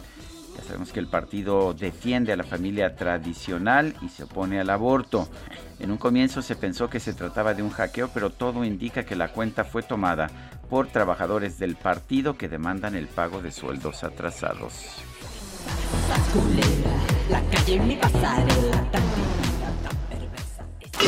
Gastrolab. Ay, yo no sé tú, pero oigo, escucho Gastrolab. escucho Gastrolab y me da un hambre. Miriam Lira, editora de Gastrolab en el Heraldo Radio. ¿Cómo estás? Muy buenos días. ¿Cómo estás, Lupita? Muy buenos días, Sergio. Muy, buen día para todo el auditorio. Yo también ya ando con un hambre feroz. Ayer estuvimos muy mexicanos hablando de las delicias de Jalisco, pero hoy nos vamos al otro lado del mundo para platicar de una, de una de las especialidades españolas más comunes, populares y emblemáticas, la tapa, porque el día de hoy es su día mundial. Y pues bueno, para todos aquellos que tengan duda qué es una tapa, pues es toda aquella pequeña porción de algún alimento que se sirva y que siempre vaya como acompañamiento de una bebida. Y pues bueno, les voy a contar un poquito de su origen porque argumentan los que saben que viene de esta costumbre de servirse en las tabernas desde el siglo XIII. Ellos tapaban con copas y vasos con un trocito de pan o con una rebanada de jamón para así impedir que entrara toda la suciedad en el interior del vino. Y pues se dice que quien las inventó fue Alfonso X justamente en ese siglo para recuperarse de una enfermedad, pues su médico de cabecera le prescribió beber vino. Y pues él lo tomaba y dijo, bueno, pues para que no me caiga el alcohol con tanta este pues fervor, pues necesito que algo me acompañe y ordenó que en todos los mesones de Castilla pues se sirviera siempre el vino con un bocado sólido, que además de que protegiera los alimentos, pues llevara al estómago pues algo que acompañar con el vino. También se dice una anécdota interesante alrededor de las tapas y relacionado pues con la cantidad de incidentes carreteros que se producían por tanta bebida que se daba en las tabernas, pues los taberneros fueron obligados a servir sus bebidas con un plato de comida encima de todas las bebidas. Así los clientes tenían que acabar primero la comida para después quitar el plato y beberse el vino o la cerveza que les sirvieran. Así fue que nació esta costumbre que tenemos de no vender alcohol sin alimentos. ¿Cómo la ven? Pues es bueno saberlo y lo que no, no sé cuál sea la razón histórica, pero me encantan las tapas. Gracias, Miriam. Gracias a todos ustedes, los esperamos ahí en gastrolabweb.com. Muy bien, ¿y qué crees, Lupita? ¿Qué pasó? Que ya se nos acabó el tiempo. ¿En serio? Nos lo acabamos como una tapa. Nos lo acabamos, hombre, qué rico. Muy bien, entonces, pues ya vámonos. Bueno, nos escuchamos mañana en punto de las 7 de la mañana. Hasta entonces, gracias de todo corazón.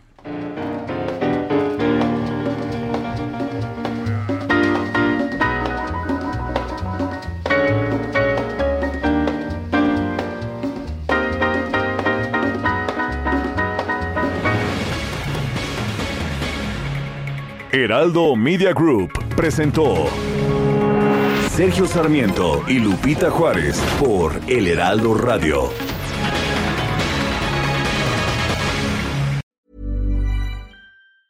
Ever catch yourself eating the same flavorless dinner three days in a row? Dreaming of something better? Well, HelloFresh is your guilt-free dream come true, baby. It's me, Kiki Palmer. Let's wake up those taste buds with hot, juicy pecan crusted chicken or garlic butter shrimp scampi. Mm. Hello Fresh. Stop dreaming of all the delicious possibilities and dig in at HelloFresh.com. Let's get this dinner party started.